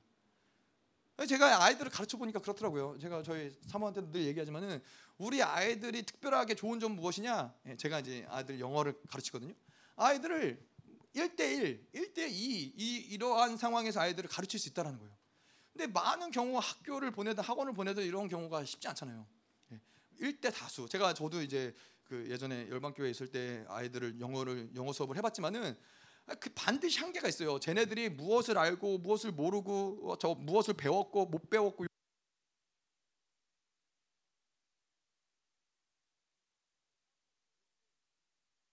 아, 아, 아 제가 버튼을 잘못 눌렀습니다. 예. 그런 것들을 파악하기가 어려운데 이제 1대1로 하다 보면 그런 것들이 파악이 되는 거예요. 아, 얘는 요게 약점이구나. 아, 얘는 요런 것들이 좀 부족하구나. 요런 것들이 좀 필요하겠구나. 근데 성령이 우리 안에 개인 이 개개인 각각 한 사람 한 사람 안에 내재하심으로써 요런 것들을 그분이 다 아시고 풀어가시고 만지실 수 있고 성장시킬 수 있는 영역이라는 것이죠. 그러니까 그분이 우리 안에 내재하시는 것이 얼마나 중요한 일이겠어요. 또한 이 한 사람 한 사람을 또 그렇게 만지시고 내재하시면은 또 교회를 통치하시고 운행하시는 그분이 이 교회와 이 교회 통치하심과 우리 개개인의 통치하심을 분리시키지 않는다라는 거예요. 교회를 통해서 그래서 이 사실 주일 예배가 저희가 누누이 얘기했지만 주일 예배가 중요한 것은 다른 게 아니라 하나님이 예배 때 선포되는 말씀이 아 그냥 뭐 순서에 입각해서 예배 때 말씀이 선포되는구나가 아니라 하나님이 예배 가운데 선포되는 그 말씀을 통해서 교회가 나아가야 될 방향성을 제시하시고 풀어가야 될 영역들을 말씀하시는 것이고 그게 또 나 개인 한 사람의 어떠한 부분들을 말씀하시고 살아있는 생명의 말씀으로서 역사한다는 측면에서 주일 예배는 중요하다라는 거예요. 네. 그런 경험들을 제가 이 광주에 와서 많이 했어요. 아 지금 교회 안에 이런 문제가 있는데 제가 저희가 뭐 예를 들어서 그렇잖아요. 뭐 이렇게 저희가 뭐 에베소설 한다, 요한일설 한다. 그러면 1장부터 쭉 강해를 쭉 하는데 뭐 그냥 그날 그 주간에 어떠한 말씀 본문을 정해서 설, 설교하는 것이 아니라 어떻게 이런 하나님의 이 강해 설교를 쭉 하는 데 있어서 그 사건에 대한 말씀이 이상하게 그 주일날 말씀 본문의 말씀하고 딱 맞아 떨어지는 거예요. 그런 걸 보면서 아 하나님이 교회를 통치하시고 다스리시고 하나님 말씀하시는구나 이런 것들을 보게 하는 거예요. 그런 것들이 그래서 이 주일 설교가 아, 굉장히 교회에게 있어서는 사실은 굉장히 중요한 부분인 것이죠. 자 그래서 이, 이 우리 안에 올바른 신앙의 모습은 이런 밸런스가 무너지지 않는 거예요. 나 각자 한 사람 한 사람이 하나님을 만나고 그분을 경험하는 것이 중요하죠. 근데 이 교회된 가운데서 교회 안에서 역사하시는 하나님과 이것이 분리되다 보면은 자꾸 이 어, 자꾸 뭐라 그러죠? 이 혼자만의 어떠한 이 신령한 세계로 빠져들게 돼요.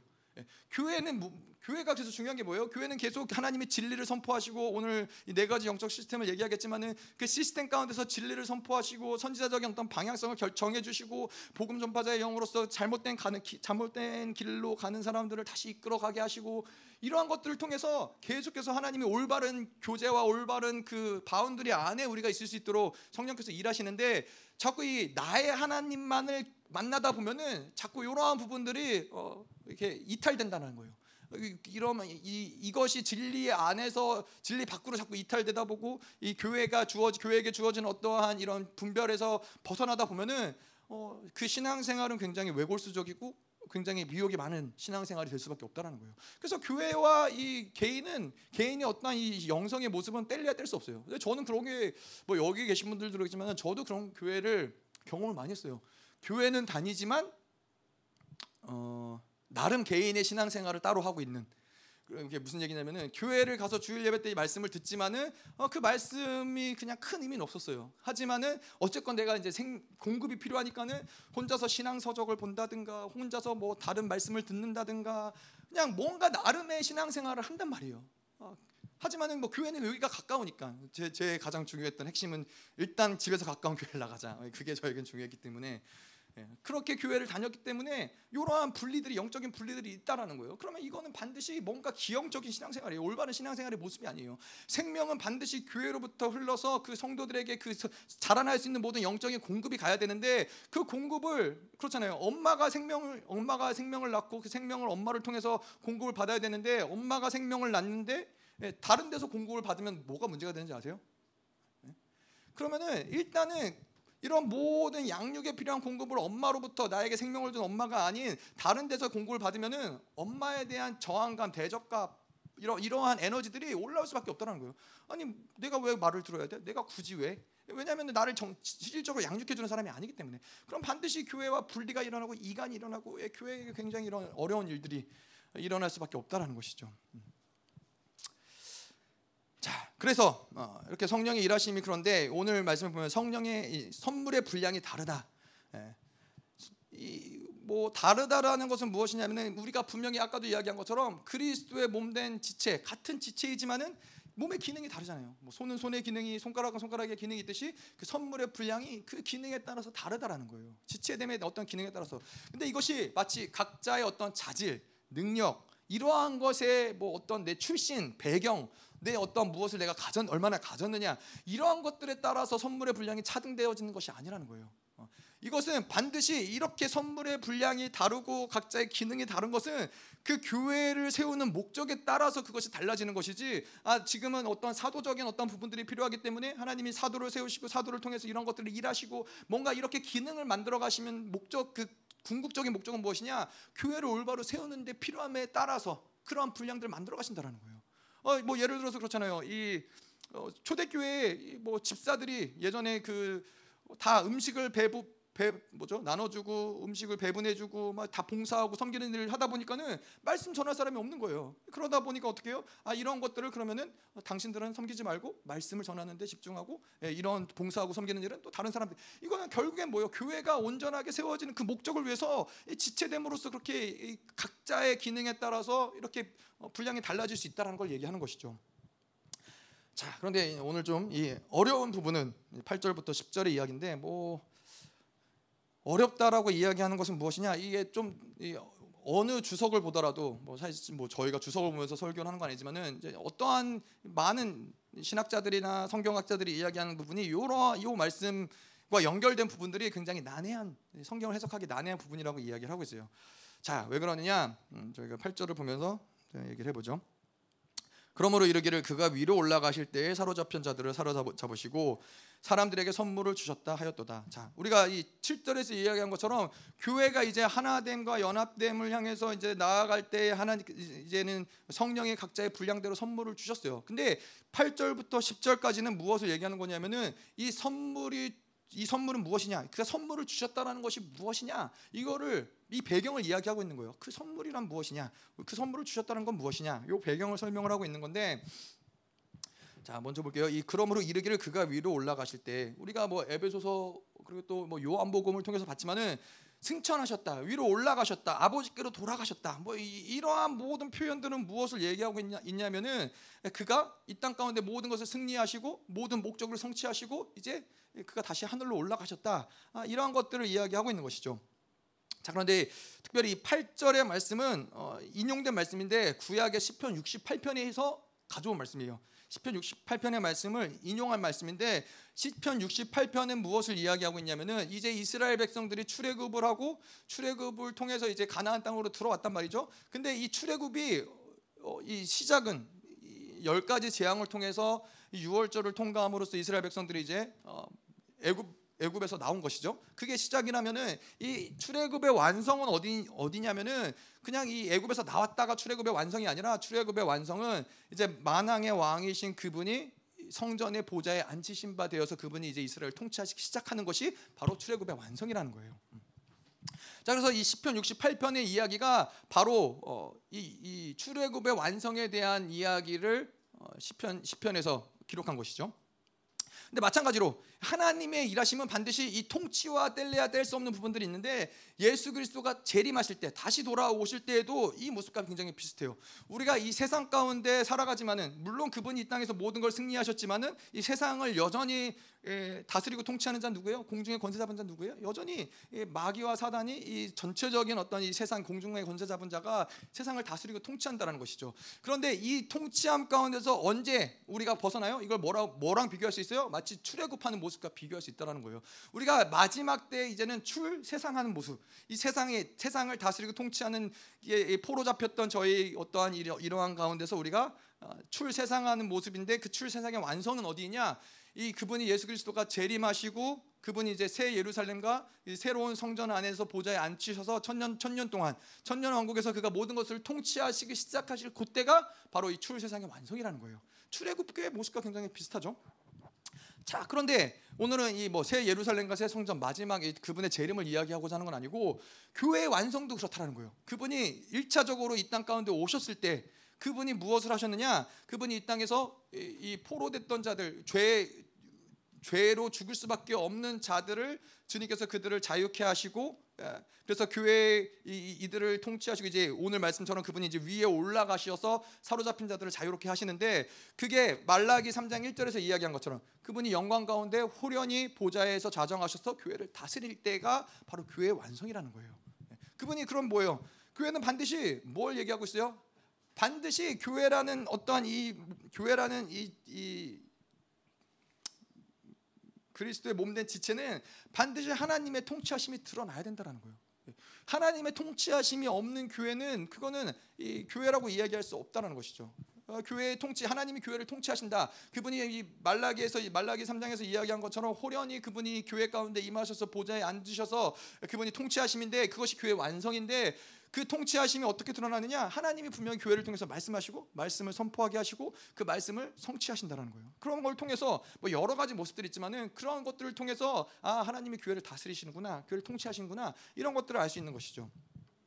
그래서 우리가 하나님의 교회를 다닌다, 그 하나님이 통치하시는 교회 교회의 성도다라면은 이런 어떤 부분들이 있어요. 하나님을 기다리는 시간들을 반드시 아, 기다리는 시간들이 필요해요. 왜냐하면은 이 교회라는 것은 하나님이 다스리시는 교회라는 것은 내 시간, 내가 계획한 대로 내 시간표대로 움직여지는 것이 아니라 하나님의 시간표대로 움직여지니까. 예. 뭐 교회의 어떤 뭐 예를 들어서 저희 교회 같은 경우도 그렇겠죠. 예를 들어서 저희 마음 같아서는 어, 당장이라도 교회가 빨리 성장해서 많은 성도들이 모이고 뭐 물론 성도가 모이는 것 자체가 중요한 건 아니지만 어, 그랬으면 좋겠는데 그거는 내 생각이고 내 계획인 것이고 하나님이 가지신 그분의 시간표는 그분이 그 시간표에 따라서 그분이 일하신다는 거예요. 하나님이 통치하시는 교회라면 아, 물론 내가 통치하고 뭐 목사가 통치하고 목사가 다스리는 교회라면은 뭐 그렇지 않겠죠. 그냥 목사가 원하는 대로 하면 되겠죠. 물론 하나님의 일하시면 없겠지만 근데 하나님이 다스리시고 통치하는 교회라면은 그분이 맞춰 놓은 때 그분이 원하는 시간에 그분이 일하신다는 걸 믿는 거죠. 그러면 뭐예요? 우리는 그것을 기다릴 줄 알아야 된다는 거예요. 하나님의 시간을 기다리는 것이 반드시 필요하다는 거예요. 그래서 이 교회를 특별히 교회를 바라보면서 우리는 내 기준과 내 판단을 가지고 교회를 아, 판단하기 어렵다는 거예요. 뭐 하나님이 통치하신 교회니까 하나님의 방법으로 일하심을 우리는 계속 봐야 된다는 것이죠. 음. 자, 그래서 이 그가 위로 올라가실 때 사로잡혔던 자들을 사로잡으시고 사람들에게 선물을 주셨다. 자, 이 시편 68편에 대한 인용인데 그가 위로 올라가실 때 아, 이건 뭐예요? 그거는 이 이스라엘의 왕 중의 왕으로서 그분이 등극하기 위해서 올라가신 걸 얘기해요. 근데 사로잡힌 자들은 무엇을 얘기해요? 마치 이 시편 68편을 이야기하자면은 사로잡힌 자들은 포로, 애굽의 포로 되었던 이스라엘을 이야기하는 거예요. 그들이 이제 애굽에 사로잡혔던 자들이죠. 그런데 이제 이들을 어떻게 해요? 사로잡혔던 자들을 사로잡으셨다. 그거는 그 포로 잡힌 자들을 이제 해방시키셨다라는 걸 얘기하는 거예요. 그들의 어떠한 포로됨으로부터 사로잡힘으로부터 해방시켰다라는 걸 얘기하는 것이고 이제 그래서 왕 대신 그분이 어떻게 해요? 그 포로 잡힌 자들을 자유케 하시고 그 사람들에게 선물을 준다라는 거예요. 승리의 전, 전리품을 나눈다라는 거예요. 그래서 그 결국에 애굽에 포로되었던 자들을 데리고 빠져나와서 승리했기 때문에 전리품을 줄 수 있는 것이죠. 음. 자, 그래서 이 예수 그리스도 이 땅에 오셔서 십자가에서 죽으시고 궁극적으로 우리 이 승리를 승리를 얻으시고 교회를 세우신 그분이 마찬가지로 이제는 교회에게 선물을 주신다라는 것을 이야기하는 거죠. 자, 그래서 이 영적 전쟁도 마찬가지인 거예요. 이 전리품을 주셨다. 하나님이 선물을 주신다. 뭐 선, 선물을 주는 어떤 그 자체도 의미를 우리가 부여할 수 있지만은 선물을 주셨다는 건 뭐냐면은 전쟁에서 승리했다는 거예요. 그 모든 원수가 가지고 있는 모든 계략들, 모든 이 원수의 계계들을 다 파쇄하시고 그분이 승리하셨다. 그 승리하셨기 때문에 전리품을 나눌 수 있는 것이죠.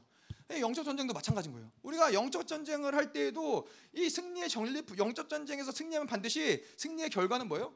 우리가 이 영적 전쟁에서 승리함으로써 누릴 수 있는 해방 그리고 자유 어떤 이런 선물들 전리품들 이런 것들을 취하는 거예요 전쟁에 승리함으로써 그런데 전쟁에 패배하면 뭐예요?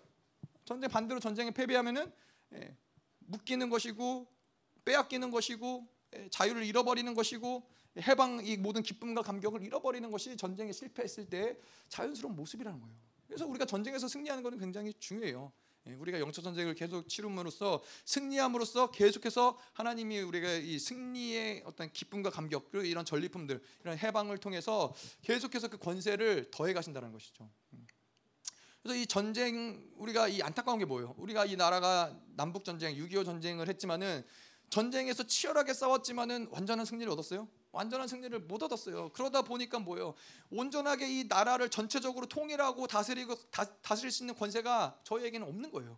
남한에 국한되어서 아 물론 그 남한을 통치하고 다스리는 것도 또한 제한받을 수밖에 없죠. 왜냐하면 북한이라는 존재가 있기 때문에 이런 것이 영적 전쟁도 마찬가지라는 거예요. 완벽한 승리를 얻었을 때에는 영적 전쟁으로 우리가 승리할 때에는 단지 아 뭐 이겼다 이것이 아니라 그 승리함으로써 다스릴 수 있는 권세와 통치권과 이런 기쁨과 자유, 해방감, 주권이 회복되는 이런 역사들이 일어난다는 거예요.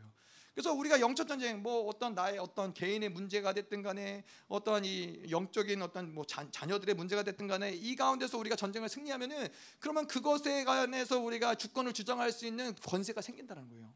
그런 면에서는 전쟁이 필요하죠. 나라적인 것도 마찬가지고. 음. 전쟁에서 패배하면 이 나라는 원수가 원하는 대로 그 통치함을 받을 수밖에 없는 흐름으로 가는 것이죠. 자, 9절 올라가셨다 하셨은즉 땅 아래 낮은 곳으로 내리셨던 것이 아니면 무엇이냐. 자, 그래서 올라가셨다. 음. 그분이 아까도 이야기한 대로 모든 싸움을 승리하시고 승천하시고 보좌에 앉으셨다. 뭐 이거는 그렇게 어렵잖아요. 자 이제 이 난해하다고 해석이 난해하다고 이야기가 되어지는 부분이 바로 이 부분이에요. 땅 아래 낮은 곳으로 내려갔다. 어. 자, 땅 아래 낮은 곳으로 내려 내리셨던 것이 아니면 무엇이냐? 아, 땅 아래 내려갔다. 요 부분에 좀 난해하다고 이야기하는 어, 부분이에요. 왜 그러냐면은 땅 아래로 내려갔다. 아, 뭐 이거는 음, 영어로도 마찬가지고 원어로도 마찬가지고 땅의 아래 부분 뭐 이런 식으로 어, 영어로 보면은 표현이 되어, 있어, 되어 있어요. 자 그런데 일반적으로 이러한 것을 해석할 때 난해하기 때문에 어떤 해석들이 있냐면은 첫 번째로는 예수님이 어, 하늘에 계셨다가 이 땅으로 내려오셨다. 인간으로 이 땅에 오셨다라는 것이 어, 첫 번째 해석이에요. 일반적인 해석이에요. 자 그런데 사실은 이 두 번째로는 어떠한 해석을 할 수 있냐면은 그분이 하늘 이제 죽으시고 부활하시고 하늘나라에 가셔서 이제 음부에 내려가셔서 음부에서 어, 그 복음을 전하시고 선포하시고 예, 그 영으로서 옥에 있는 자들에게 선포하시고 어, 오셨다라는 것이 두 번째 해석인 것이죠. 자, 그래서 이, 이 부분이 몇 가지 좀 걸리는 문제가 있기 때문에 난해한 거예요. 어, 근데 사실 뭐 베드로전서 3장 19절에 보면은 그가 또한 영으로 가서 옥에 있는 영들에게 선포하시느라 이 말씀이 있어요. 그가 가서 옥에 있는 자들에게 선포하셨는데 그렇다면은 어, 그분이 이제 음, 음부에 내려가셨는데 아 이거 뭐 복잡하죠. 왜냐면은 음부는 무엇이냐? 음부가 지옥이냐? 뭐 이러한 문제들도 이제 다뤄야 되는데 성경에서는 음부와 지옥은 같은 곳으로 얘기하지 않아요. 음부랑 지옥은 다른 곳이에요. 어, 오히려 지옥이라는 표현은 이 불못 이라고 표현하죠. 어, Lake of Fire, 불못이라고 이야기를 하면서 마지막 특별히 요한계시록에 보면은 이게 다른 것이라는 걸 어떻게 하냐면은 마지막 때 음부라는 것은 불못에 던져지게 돼요. 예. 그래서 보통 일건, 일반적으로 동일하게 이야기하는 것은 무엇이냐? 음부라는 것을 무엇으로 설명을 하냐면은 하나님의 심판 때에 가기 전까지 임시적으로 거하는 어, 장소라는 거예요. 어, 이러한 부분은 그렇게 크게 어, 뭐 이렇게 이슈가 없어요. 음부라는 것. 어, 천주교에서 말하는 연옥이라는 개념은 좀 틀려요. 연옥의 문제는 무엇이냐면은 어, 뭐 일단은 죽고서는 연옥에 하나님을 잘 안 믿고 간 사람이 연옥에서 기다리고 있고 우리가 열심히 기도하고 열심히 면제부를 사면은 그 사람이 이제 하늘나라에 갈 수 있다. 그러니까 면제부를 많이 사라. 어, 요, 요런 게 천주교에서 문제가 됐던 거죠. 이 마틴 루터 시절에. 근데 연옥이라는 개념이 사실 요 말씀을 배경으로 해서 나온 부분, 음부라는 부분에 임시적인 처소라는 부분에서 가지고 나온 부분이기는 해요. 자, 그런데 이제 음부라는 것은 우리가 어떻게 생각해야 되냐면은 일단 어, 음부라는 것은 어, 여러 파트로 나눠져 있다라고 생각을 할 수 있어요. 어, 그 무슨 얘기냐면은 예수님이 옥에 있는 영들에게 선포하신지라 그리고 그러한 자들 구약의 의인들조차도 어디에 있었느냐? 그들도 음부에 있었다는 거예요. 자, 근데 뭐 낙원이라는 표현 있잖아요. 근데 낙원이라는 표현은 재밌는 게 구약에는 낙원이라는 표현이 없어요. 신약에서부터 나오기 시작한 표현이 낙원이에요. 그래서 아무리 찾아도 구약에는 낙원이라는 표현을 찾을 수가 없어요. 자, 그럼 이러한 것들을 가지고 우리가 무엇을 할수 있냐면은 예수님이 부자와 나사로의 이야기를 하면서 무엇을 얘기하냐면 나사로는 아브라함의 품에 있었고 그 구렁이가 그 가운데 그 사이를 지나가고 그 부자는 그 불구덩이에서 고통을 받고 있었다. 그래서 이 음부라는 곳은 일단은 이 부활체를 입고서 가는 곳은 아니고 영이 거하는 곳이에요. 온전하지 못한 이 영만 있는 상태는 온전하지 인간이든 어떤 피조물 우리 인간으로서는 온전하지 못한 상태인데 영이 임시로 대기하는 상태가 음부인데 그 음부는 아까도 이야기한 대로 뭐, 뭐 지옥과 같이 죄 짓고 죄인들만 가는 곳이 음부가 아니라 하나님의 심판을 받기 위해서 기다리는 그래서 이 부자와 나사로도 나사로가 있었던 곳을 어, 아, 낙원이라고 표현하지 않고 아브라함의 품이라고 이야기를 해요. 근데 그곳과 부자가 서로 멀리 떨어져 있긴 하지만은 예, 같은 공간이라고 볼 수 있는 것이죠. 그래서 음부라는 곳을 여러 파트로 나눠 볼 수 있는데 구약의 의인들도 그 당시에 이제 기다리다가 예수 아 그다리 뭘 이게 왜 그러면은 뭐가 기준점이 되느냐? 예수 그리스도가 기준점이 된다는 거예요. 그래서 구약의 의인들도 음부 가운데서 기다리고 있다가 예수님이 왜 옥에 가셔서 이 음부에 가셔서 영들에게 선포하세요? 오직 구원의 유일한 기준은 누구예요?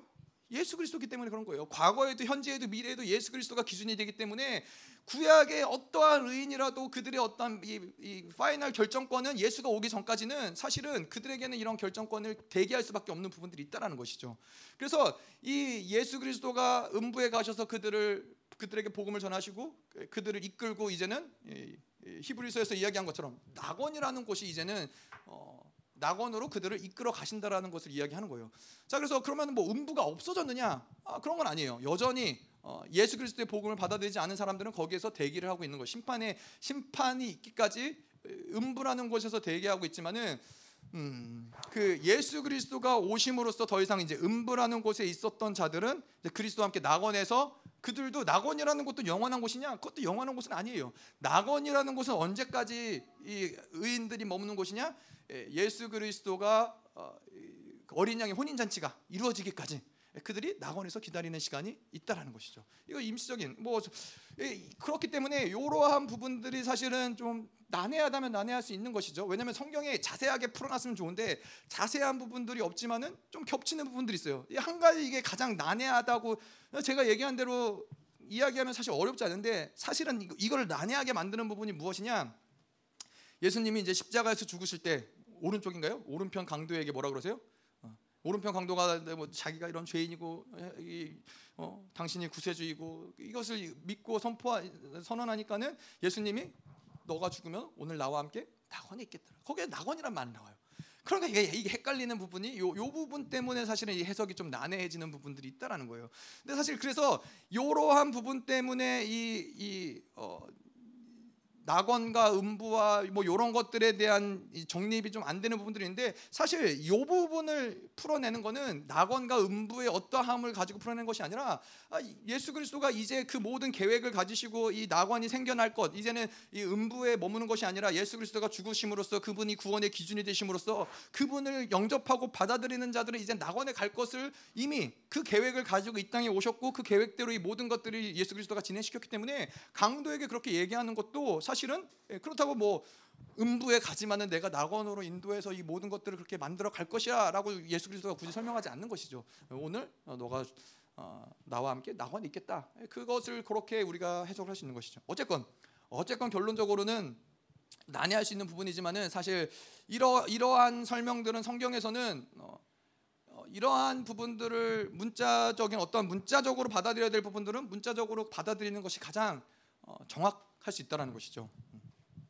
자, 그래서 어쨌건 오늘 이 에베소서에서 나오는 4장 9절에서 땅 아래 낮은 곳으로 내리셨다. 그것은 무엇을 얘기하느냐? 예수 그리스도가 음부에 가셨다라는 것을 땅 아래 낮은 곳이기 때문에 만약 예수 그리스도가 이 땅에 오셨다라고 이야기했으면 그냥 땅이라고 표현할 수도 있었을 텐데 예, 굳이 어, 표현을 사도 바울은 땅 아래 낮은 곳으로 이야기함으로써 예수 그리스도의 죽으신 이후의 어떤 사역들을 어, 말씀을 하시는 것이죠.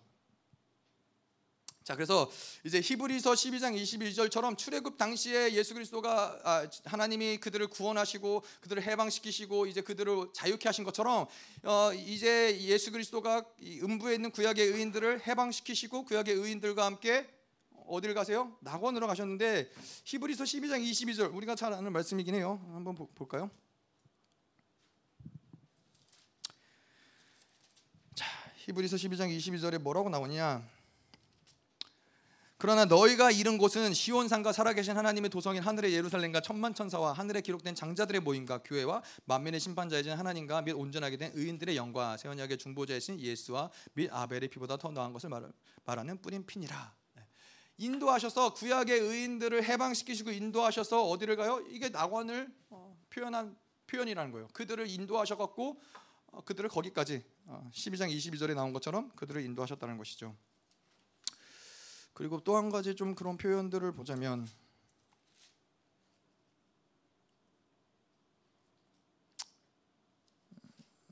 음,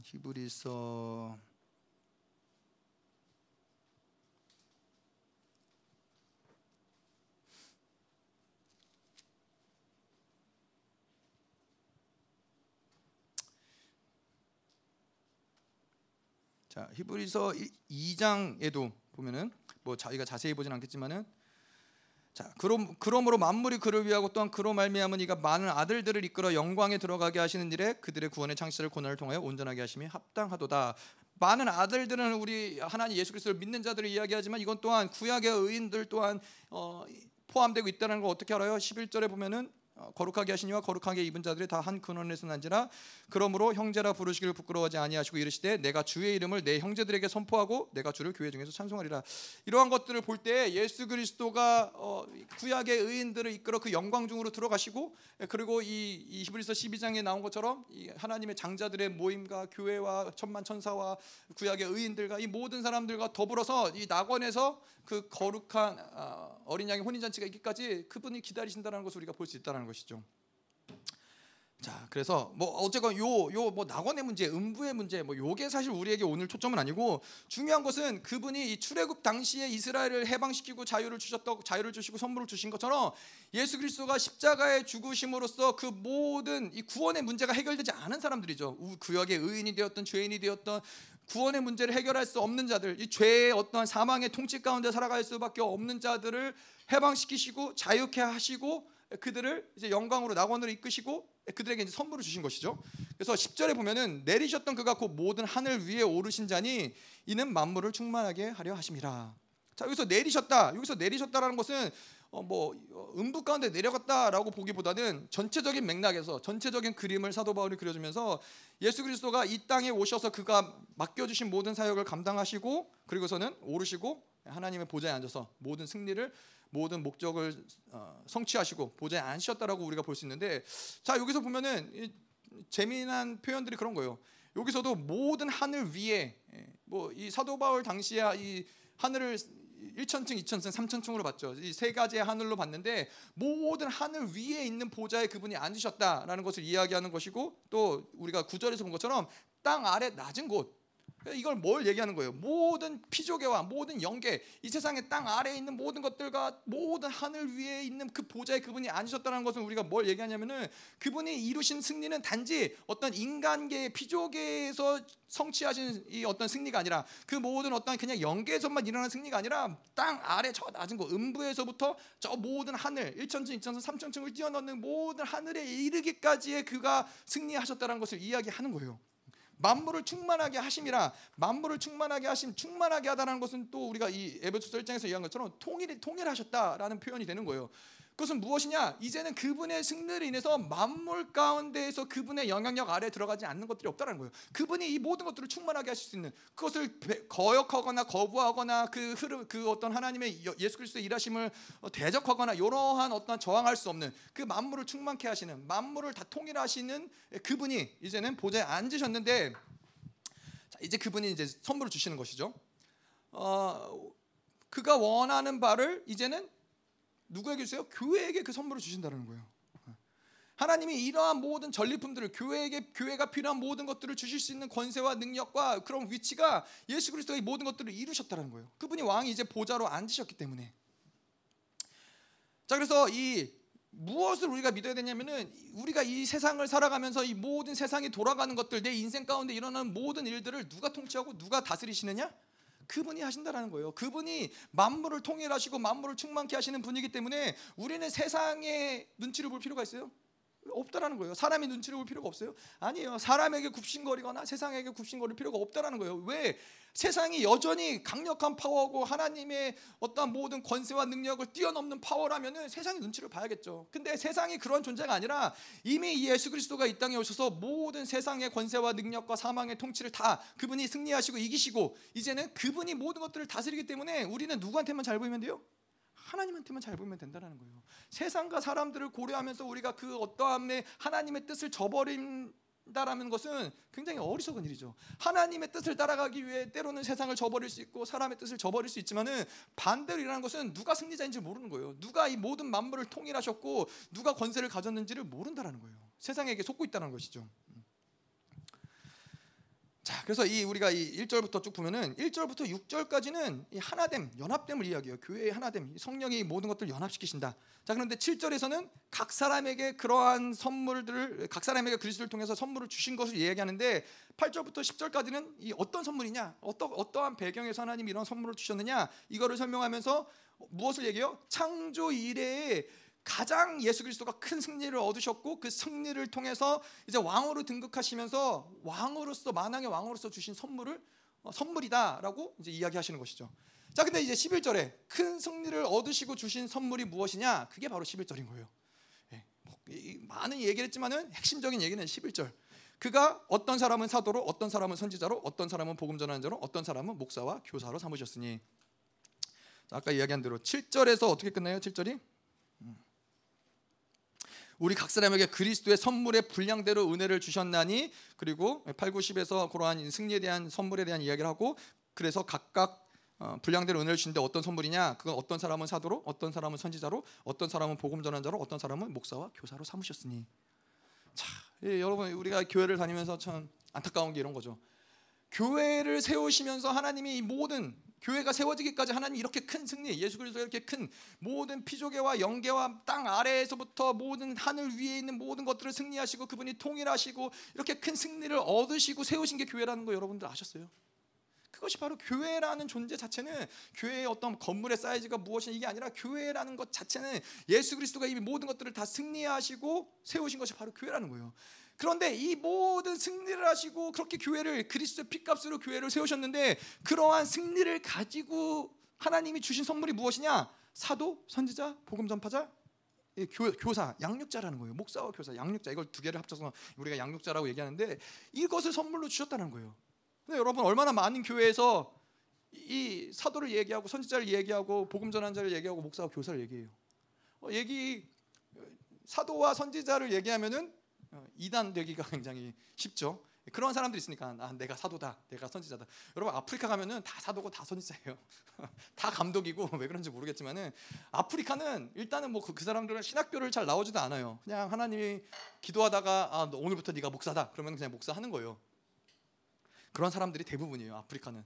그런데 이제 그냥 목사도 아니고 자기는 사도고 그리고 또 뭐 보통 이제 뭐 어, 뭐 자기 아들이 선지자고 뭐 이런 식으로 하는 경우들이 있어 사도 선지자가 굉장히 많은 나라예요 아프리카는. 뭐 이러한 어떠한 이 그런 것도 있지만은 뭐 사도와 선지자로서 이야기함으로써 많은 이단이 역사했던 것도 사실이기 때문에 좀 조심스러워하는 부분들이 있기는 하죠. 사도 하지만 이런 것들을 우리가 깨달아서 봐야 될 건 무엇이냐면은 많은 교회들이 종말론에 대해서 이야기 잘 안 해요. 왜요? 종말론 이야기하면은 이단 이단화되기 이단의 시비가 걸리기가 쉽기 때문에 아니 굳이 종말론 얘기해서 왜 이단 시비를 받아? 그냥 얘기하지 말지. 근데 왜 왜 그러한 역사들이 일어나요? 종말론이 중요하기 때문에. 예, 그리스도가 이 땅 가운데 오셔서 모든 사역을 어떻게 마치시느냐? 그가 오신 것이 그리스도가 그리스도가 머리라면은 예, 종말론은 꼬리라는 거예요. 어떻게 이 모든 그림들이 마무리가 되느냐? 종말론이 그 그것을 알아야지 사실 이 마지막을 알아야지 중간에 우리가 살아가는 모든 시대 가운데 교회로서 우리가 하나님 믿는 자녀로서 어떻게 살아가느냐 사실 이 그림들이 나오는 건데 종말론을 얘기하지 않으니까는 자꾸만 세상적인 경향성대로 세상의 흐름대로 교회들이 자꾸 변화된다는 거예요. 근데 마찬가지로 이 교회에게 이러한 큰 승리를 얻으시고 교회에게 주신 것이 바로 사도 선지자 복음 전파자 양육자인데 교회들이 이러한 얘기들을 왜 못하게 하느냐 원수들이 왜 이런 것들을 가지고 계속 이단 시비를 걸리게 해서 이것들을 그냥 어, 터부시하고 말하지 못하게 하느냐 이 교회에게 이것이 가장 핵심적인 부분이기 때문에 그것을 말하지 못하게 한다라는 거예요.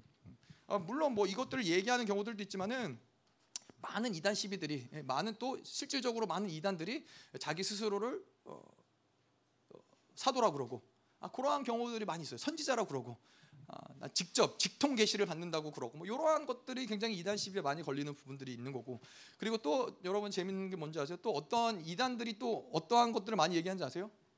네. 남은 자다. 네. 남은 자다라는 것들이 이단이 많이 이야기하는 것이고 또 이 뭐죠? 어, 그 감람나무와 두초대, 네. 촛대 뭐 이런 것들이 이단에서 자주 사용하는 그림이에요. 아, 그런데 그렇기 때문에 교회들은 이런 얘기들을 터부시하는 경우들이 있어요. 이단 자기도 괜히 그런 거 얘기했다가 이단시 되기 싫으니까. 아, 그런데 성경에서 기록된 것들을 그렇게 해서 다 잃어버리는 거예요. 교회가 교회가 마땅히 선포해야 될 권세들, 교회가 마땅히 찾아야 될 어떤 이런 것들을 그냥 다 잃어버리는 거예요. 종말론도 얘기하지 않고 사도 선지자도 얘기하지 않고 남은 자도 얘기하지 않고 뭐 성경에 없는 얘기를 하는 것들이 아닌데도 불구하고 그렇다는 것이죠. 그래서 어쨌건 이 4장 11절의 교회에 있어서는 중요한 거 중요하잖아요. 사도 바울이 왜 그렇게까지 8절에서 10절까지의 예수 그리스도가 땅 오르시고 땅에 아래 내리시고 보좌에 앉으시고 선물을 주셨는데 왜 이렇게까지 얘기하면서 11절을 얘기하겠어요? 설명을 하겠어요? 그만큼 중요하다는 거예요. 교회에게 있어서는 이것이 굉장히 핵심적이라는 거예요. 자, 근데 이게 왜 핵심적이냐? 이 이 네 가지의 시스템을 통해서 성령이 교회를 치리하시기 때문에 그래요. 네 가지 시스템이 없이 성령이 그냥 막무가내로 교회를 다스리시고 통치하시는 것이 아니라 정확하게 이 네 가지의 영적 시스템을 성령께서 다스리시고 통치하심으로써 이 시스템을 통해서 다스리고 통치하심으로써 그리스도의 장성한 이, 이 지체가 그리스도의 몸이 완성되는 것이 이 시스템을 통해서 성령의 일하심을 따라서 만들어지는 거라는 거예요. 그렇기 때문에 이 시스템이 중요하다는 것이죠. 그래서 이 사도행전에 보면은 안, 안디옥 교회 우리가 알자면 알지만은 원래 예수 그리스도가 죽으시고 베드로가 음, 첫 번째 교부로서 어, 예루살렘 교회가 먼저 어, 시작이 되었죠. 그런데 예루살렘 교회 다음에 즉각적으로 안디옥 교회가 세워지고 안디옥 교회가 빠른 시간에 교회가 세워지자마자 사도행전 13장 1절에 보면은 안디옥 교회의 선지자들과 교사들이 있으니 바나바와 니게를 하는 시몬과 구레네 사람 루기와 분봉왕 헤롯의 젖동생 마나안과 사울이라. 그다음에 2절에 13장 2절에 주를 섬겨 금식할 때 성령이 이르시되 내가 불러 시키는 일을 위하여 바나바와 사울을 따로 세우라 하시니 바나바와 사울은 뭐예요? 나가서 복음을 전하는 자들로서 하나님이 어, 그들을 세우셨다는 거예요. 그래서 안디옥 교회는 교회가 세워지자마자 이러한 네 가지 사도와 선지자와 복음 전파자 양육자의 영적인 시스템을 통해서 사람들이 세워졌다라는 것을 우리 안디옥 교회를 보면서 알 수 있는 거예요. 자, 그래서 성령은 반드시 이렇게 사람들을 세우시고 그 사람들을 통해서 이 시스템들을 구축해 간다는 거예요. 그래서 이러한 시스템을 우리가 뭐라고 볼 수 있어요? 사도, 선지자, 복음 전파자, 양육자. 이거는 사람을 얘기를 하는 부분도 있어요. 어, 누구는 사도로, 누구는 선지자로. 근데 사실 이것을 뭐 사람이라고 얘기할 수도 있지만 이것도 직임이라고 얘기할 수도 있어요. 어, 교회 안에서의 어떤 직임을 이야기할 수도 있지만 가장 핵심적인 거는 하나님이 성령께서 역사하실 때 때로는 그, 아, 어떠한 사람에게는 사도의 영으로서 성령께서 이 사도의 어떤 직임을 감당하게 하시고 또 선지자의 영으로서 또 선지자의 이 직임을 감당하게 하시고 복음 전파의 영으로서 자 그래서 이러한 것들은 어, 뭐 예를 들어서 제가 말씀을 이 교회 가운데 목회자로 부르심을 받고 말씀을 선포하고 말씀을 전하기 때문에 사도적인 역할들을 하는 부분들이 있죠. 하지만은 뭐 예를 들어서 우리가 어, 뭐 소그룹으로 모여서 소그룹 제가 없이 소그룹 모인다. 그러면은 그 가운데서도 사도적인 어떠한 흐름을 가지고 사도의 영을 따라서 복음 진리를 또 전하고 진리를 선포하고 이 진리를 어, 구축하는 어떠한 이런 역할을 하는 사람이 또 나올 수 있는 것이죠. 이 모든 사역 가운데서 성령이 역사할 수 있는 이 네 가지 영적 시스템들이 반드시 교회 안에서는 어떠한 모습으로도 운행이 될 수 있다는 거예요. 그건 영, 성령의 역사하시는 어떠한 영의 체계이기 때문에 그렇다는 것이죠. 자, 그래서 이 네 가지 영적 시스템을 좀 보도록 하죠. 네 시스템 안에 이 네 가지 영적 시스템은 결국에는 우리가 무엇을 얘기할 수 있느냐? 네 가지 영적 시스템은 한 영혼이 교회 안으로 들어와서 장성한 분량으로 성장하는 데까지 필요한 시스템이 바로 네 가지 영적 시스템이라는 거예요. 그래서 그냥 막무가내로 교회에 성도가 와갖고 막무가내로 신앙생활하면서 교회 거룩하고 온전한 어, 이 영혼으로 서가는 것이 아니라 이 네 가지 영적 시스템의 성령의 일하심을 통해서 교회로서 온전히 세워지는 역사들이 일어난다는 거예요. 자, 그래서 사도, 선지자, 복음 전파자, 양육자 네 가지를 좀 볼 텐데요.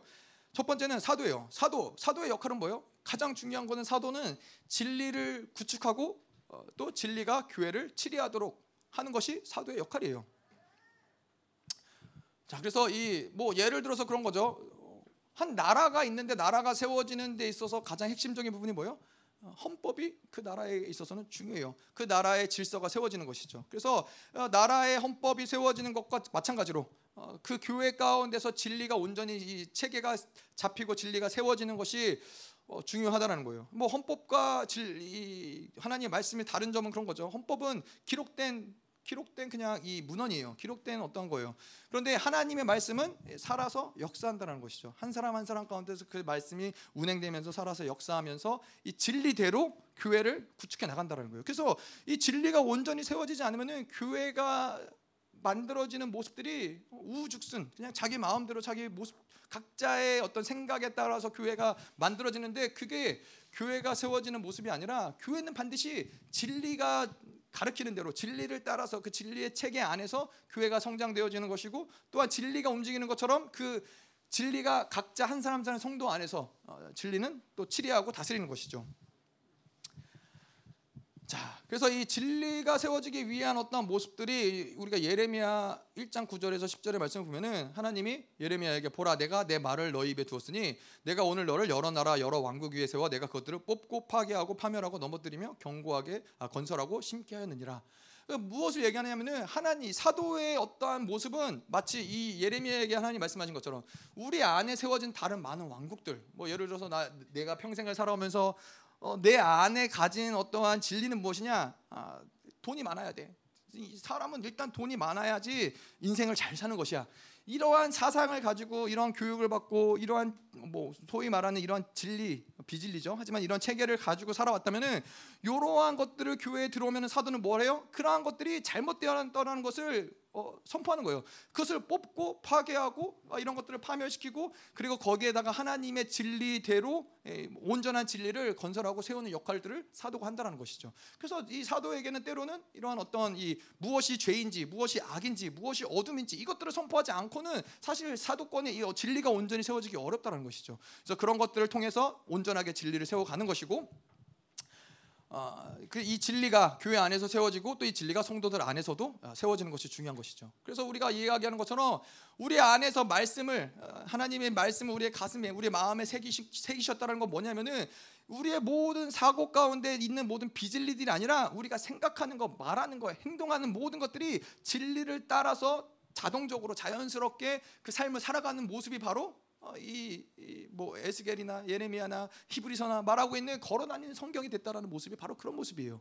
그냥 이 말씀이 모든 우리의 삶의 boundary, 삶의 규정 모든 것들이 다 말씀을 중심으로 세상이 말하는 대로가 아닌 내가 경험한 대로가 아닌 성경에서 말씀하신 그 진리를 따라서 살아가는 모습을 만드는 것이 바로 이 사도가 진리를 교회 가운데 세우고 또 진리가 성도들 안에서 어, 세워질 때 가능한 얘기인 것이죠.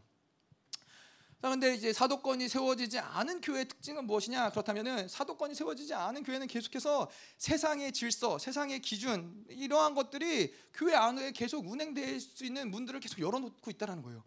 정확하게 진리는 무엇을 해요? 진리를 우리는 진리를 진리 체계가 세워질 때는 이 진리들은 계속 세상의 흐름들, 세상의 비진리들, 어떤 인간적인 어떤 흐름들을 이 진리를 통해서 이런 것들을 다 봉쇄한단 말이죠. 파쇄한단 말이죠. 아 이건 진리와 어긋난 것들이야. 교회에서는 하나님의 자녀들은 이 세상이 말하는 기준과 규율대로 우리는 살아갈 수 없어라는 것을 진리가 계속 이것들을 방어하는 것인데 진리가 세워지지 않은 사도권이 세워지지 않은 교회는 그냥 세상에서 말하는 좋은 것들 어, 뭐 소위 말해서 지금 가정엔 아버지가 중요하니까는 뭐 물론 성경에서 그렇게 얘기하지만은 아버지가 중요하니까는 뭐 아버지 학교를 해야 되고 뭐 지금은 뭐 자녀들이 좋은 학교에 가야 되니까는 우리가 모여서 자녀들을 위해서 기도해야 되고 이런 세상적인 경향성 흐름들이 그냥 여과 없이 교회 안으로 들어오고 그렇게 해서 교회 교인들이 받아들인단 말이에요.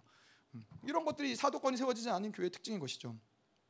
그리고 이 세상의 기준을 따라서 직분을 주고 세상의 기준에 따라서 어, 사역을 맡기고 그래서 뭐 예를 들어서 이런 거죠. 어, 어, 뭐 저 사람은 이제 뭐 경영학, 경제학을 전공했으니까 뭐 우리 교회 재정을 저 사람한테 맡긴다든가 뭐 이러한 것들은 세상의 기준이고 세상의 어떠한 방법인 것이지 아, 그러한 것들을 통해서 교회에 어떤 사역이 맡겨져서는 안 된다는 거예요.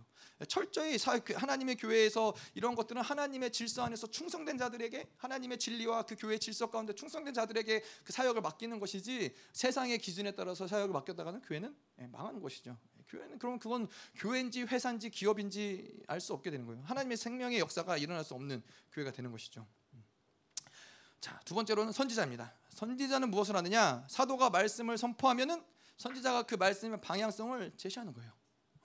자, 그래서 이 말씀 일반적인 이, 이 로고스의 말씀, 로고스의 말씀을 우리가 선포하죠. 아, 이 하나님의 이 제가 뭐 이 그렇잖아요. 제가 말씀을 준비하고 말씀을 선포할 때 아 누구 한 사람 들으라고 그 말씀을 준비하고 선포하는 게 아니잖아요. 그냥 이 하나님이 말씀 하나님에게 주시는 말씀을 따라서 마음을 따라서 계시를 따라서 말씀을 준비하고 선포를 하지만은 그 말씀이 이제는 그 누군가에게는 그 삶을 어떤 방향성을 제시하는 어떠한 이, 이, 가이드라인이 그 말씀이 될 수 있다는 것이죠. 근데 요 역할들을 해주는 것이 바로 선지자의 영이라는 거예요. 선지자가 이제 그 말씀을 따라서 방향성을 제시하는데 자 그래서 일단은 누군가가 교회 가운데 들어오면은 일단 그 안에 진리를 받아들이는 것이 중요해요. 아까도 이야기한 대로 뭐 하나님을 안 믿는 사람이 교회 왔다. 그러면 그 안에 있는 모든 비진리들, 그, 그가 가진 모든 다른 어떤 하나님이 아닌 다른 가치관들, 이런 것들이 무너지고 하나님의 진리를 받아들이는 것이 중요한데 그런 순서가 만약에 사도권이 움직여서 진리가 구축되기 이전에 선지자적인 어떤 부분들이 움직인다. 그러면은 문제가 발생하는 거예요.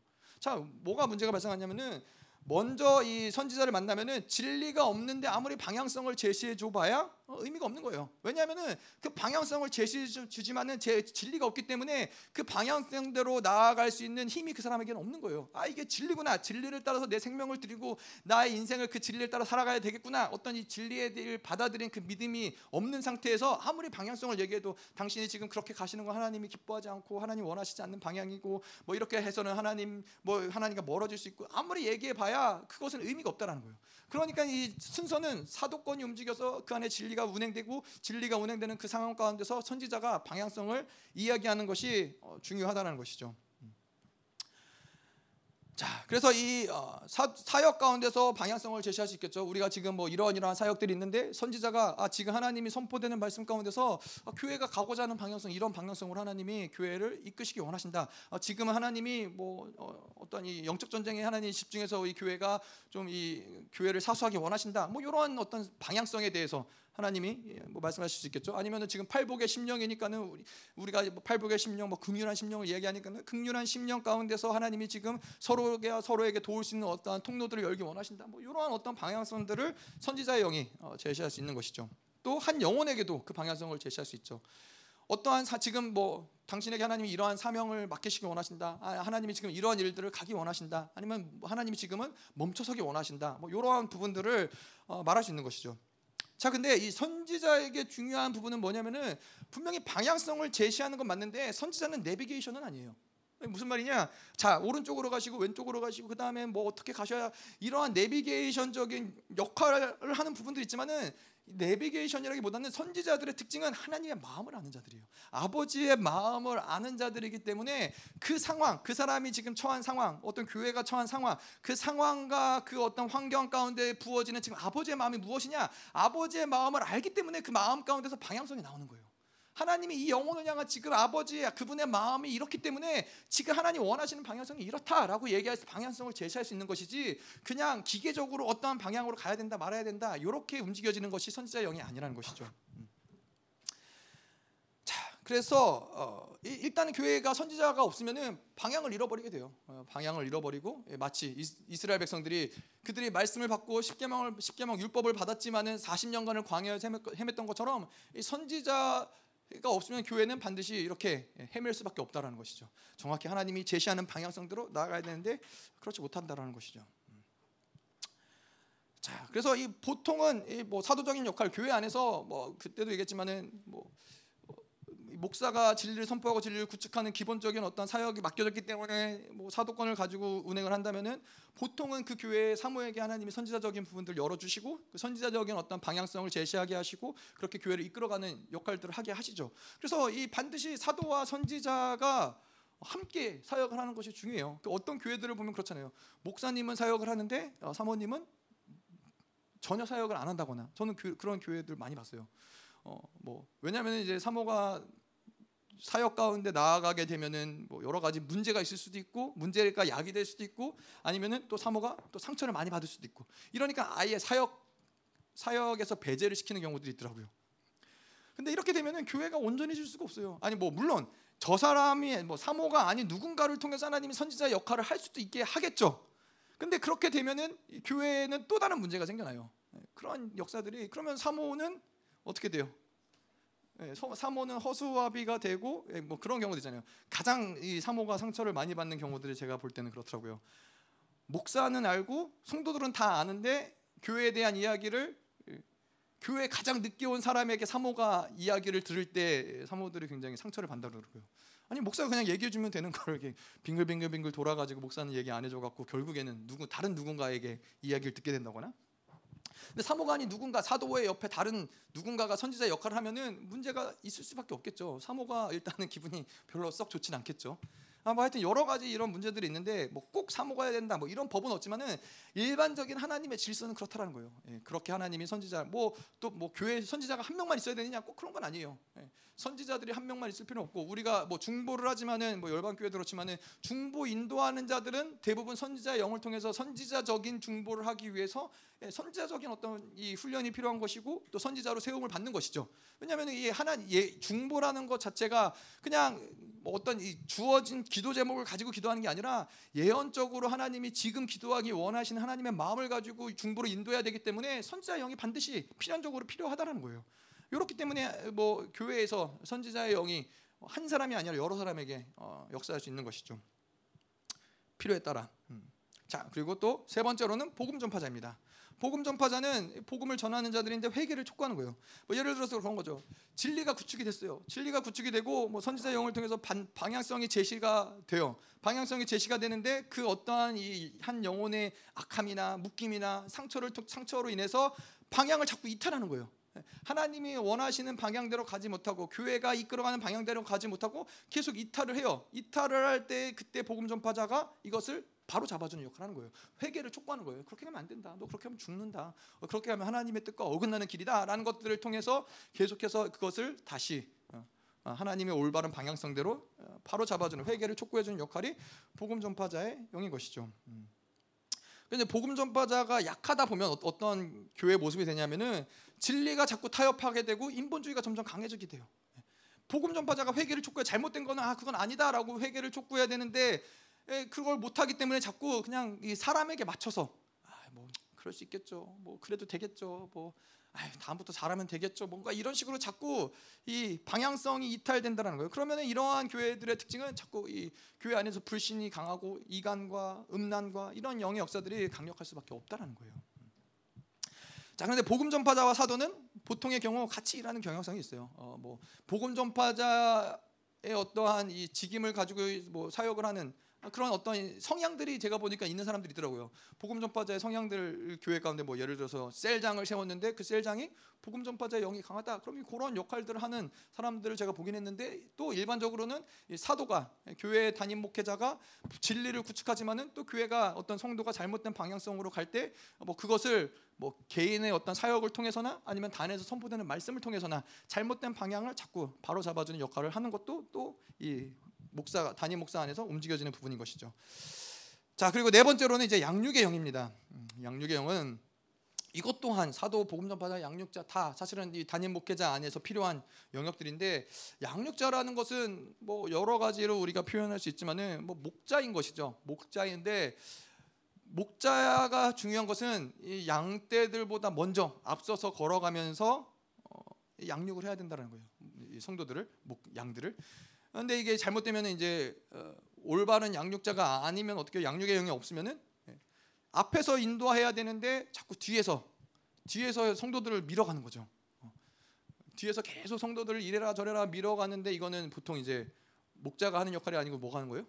예, 개 개가 하는 예, 뭐 뭐라 그러죠? 그걸 셰퍼트라고 그러죠. 셰퍼트라고 그러고 한국말로 뭐죠? 하여튼 뭐 그런 견 무슨 견 뭐 하여튼 개가 이제 아, 그렇다면 이제 목사가 이제 개의 노릇을 하는 거예요. 뒤에서 계속 지저대면서 어. 그게 아니라 목회라는 것은 그래서 우리가 어떻게 정의 내릴 수 있냐면은 자신과 하나님의 목회자가 계속 하나님과의 교제 가운데서 하나님이 부어 주시는 하나님이 인도해 주시는 그 꼴이 있는 곳으로 본인이 그것들을 경험을 하면서 그 교제의 자리로 성도들을 이끌어 오는 것이죠. 그래서 그곳에서 하나님이 부신 어떤 그런 꼴을 먹을 수 있도록 그렇게 인도해 주는 것이 사실은 목자의 어, 모습인 것이죠. 그래서 목회자는 하나님과의 교제가 없는데 목회자 자신이 하나님과의 교제가 없는데 어, 양들을 먹이고 목양을 할 수 있다 불가능한 얘기라는 거예요. 어, 하나님과 교제가 없는데 아무리 뒤에서 뭐 하나님과 교제해라, 뭐 하나님과 뭐 이런 것들을 회개해라 아무리 얘기해도 사실 그거는 어, 불가능한 얘기라는 거예요. 하지만은 목회자가 앞에서 그것들을 가지고서는 회개하는 삶을 살고 계속 하나님과 교제하는 삶을 살아내는 것들을 통해서 자연스럽게 교회는 그 성도들은 그러한 방향성으로 따라올 수 있다는 것이죠.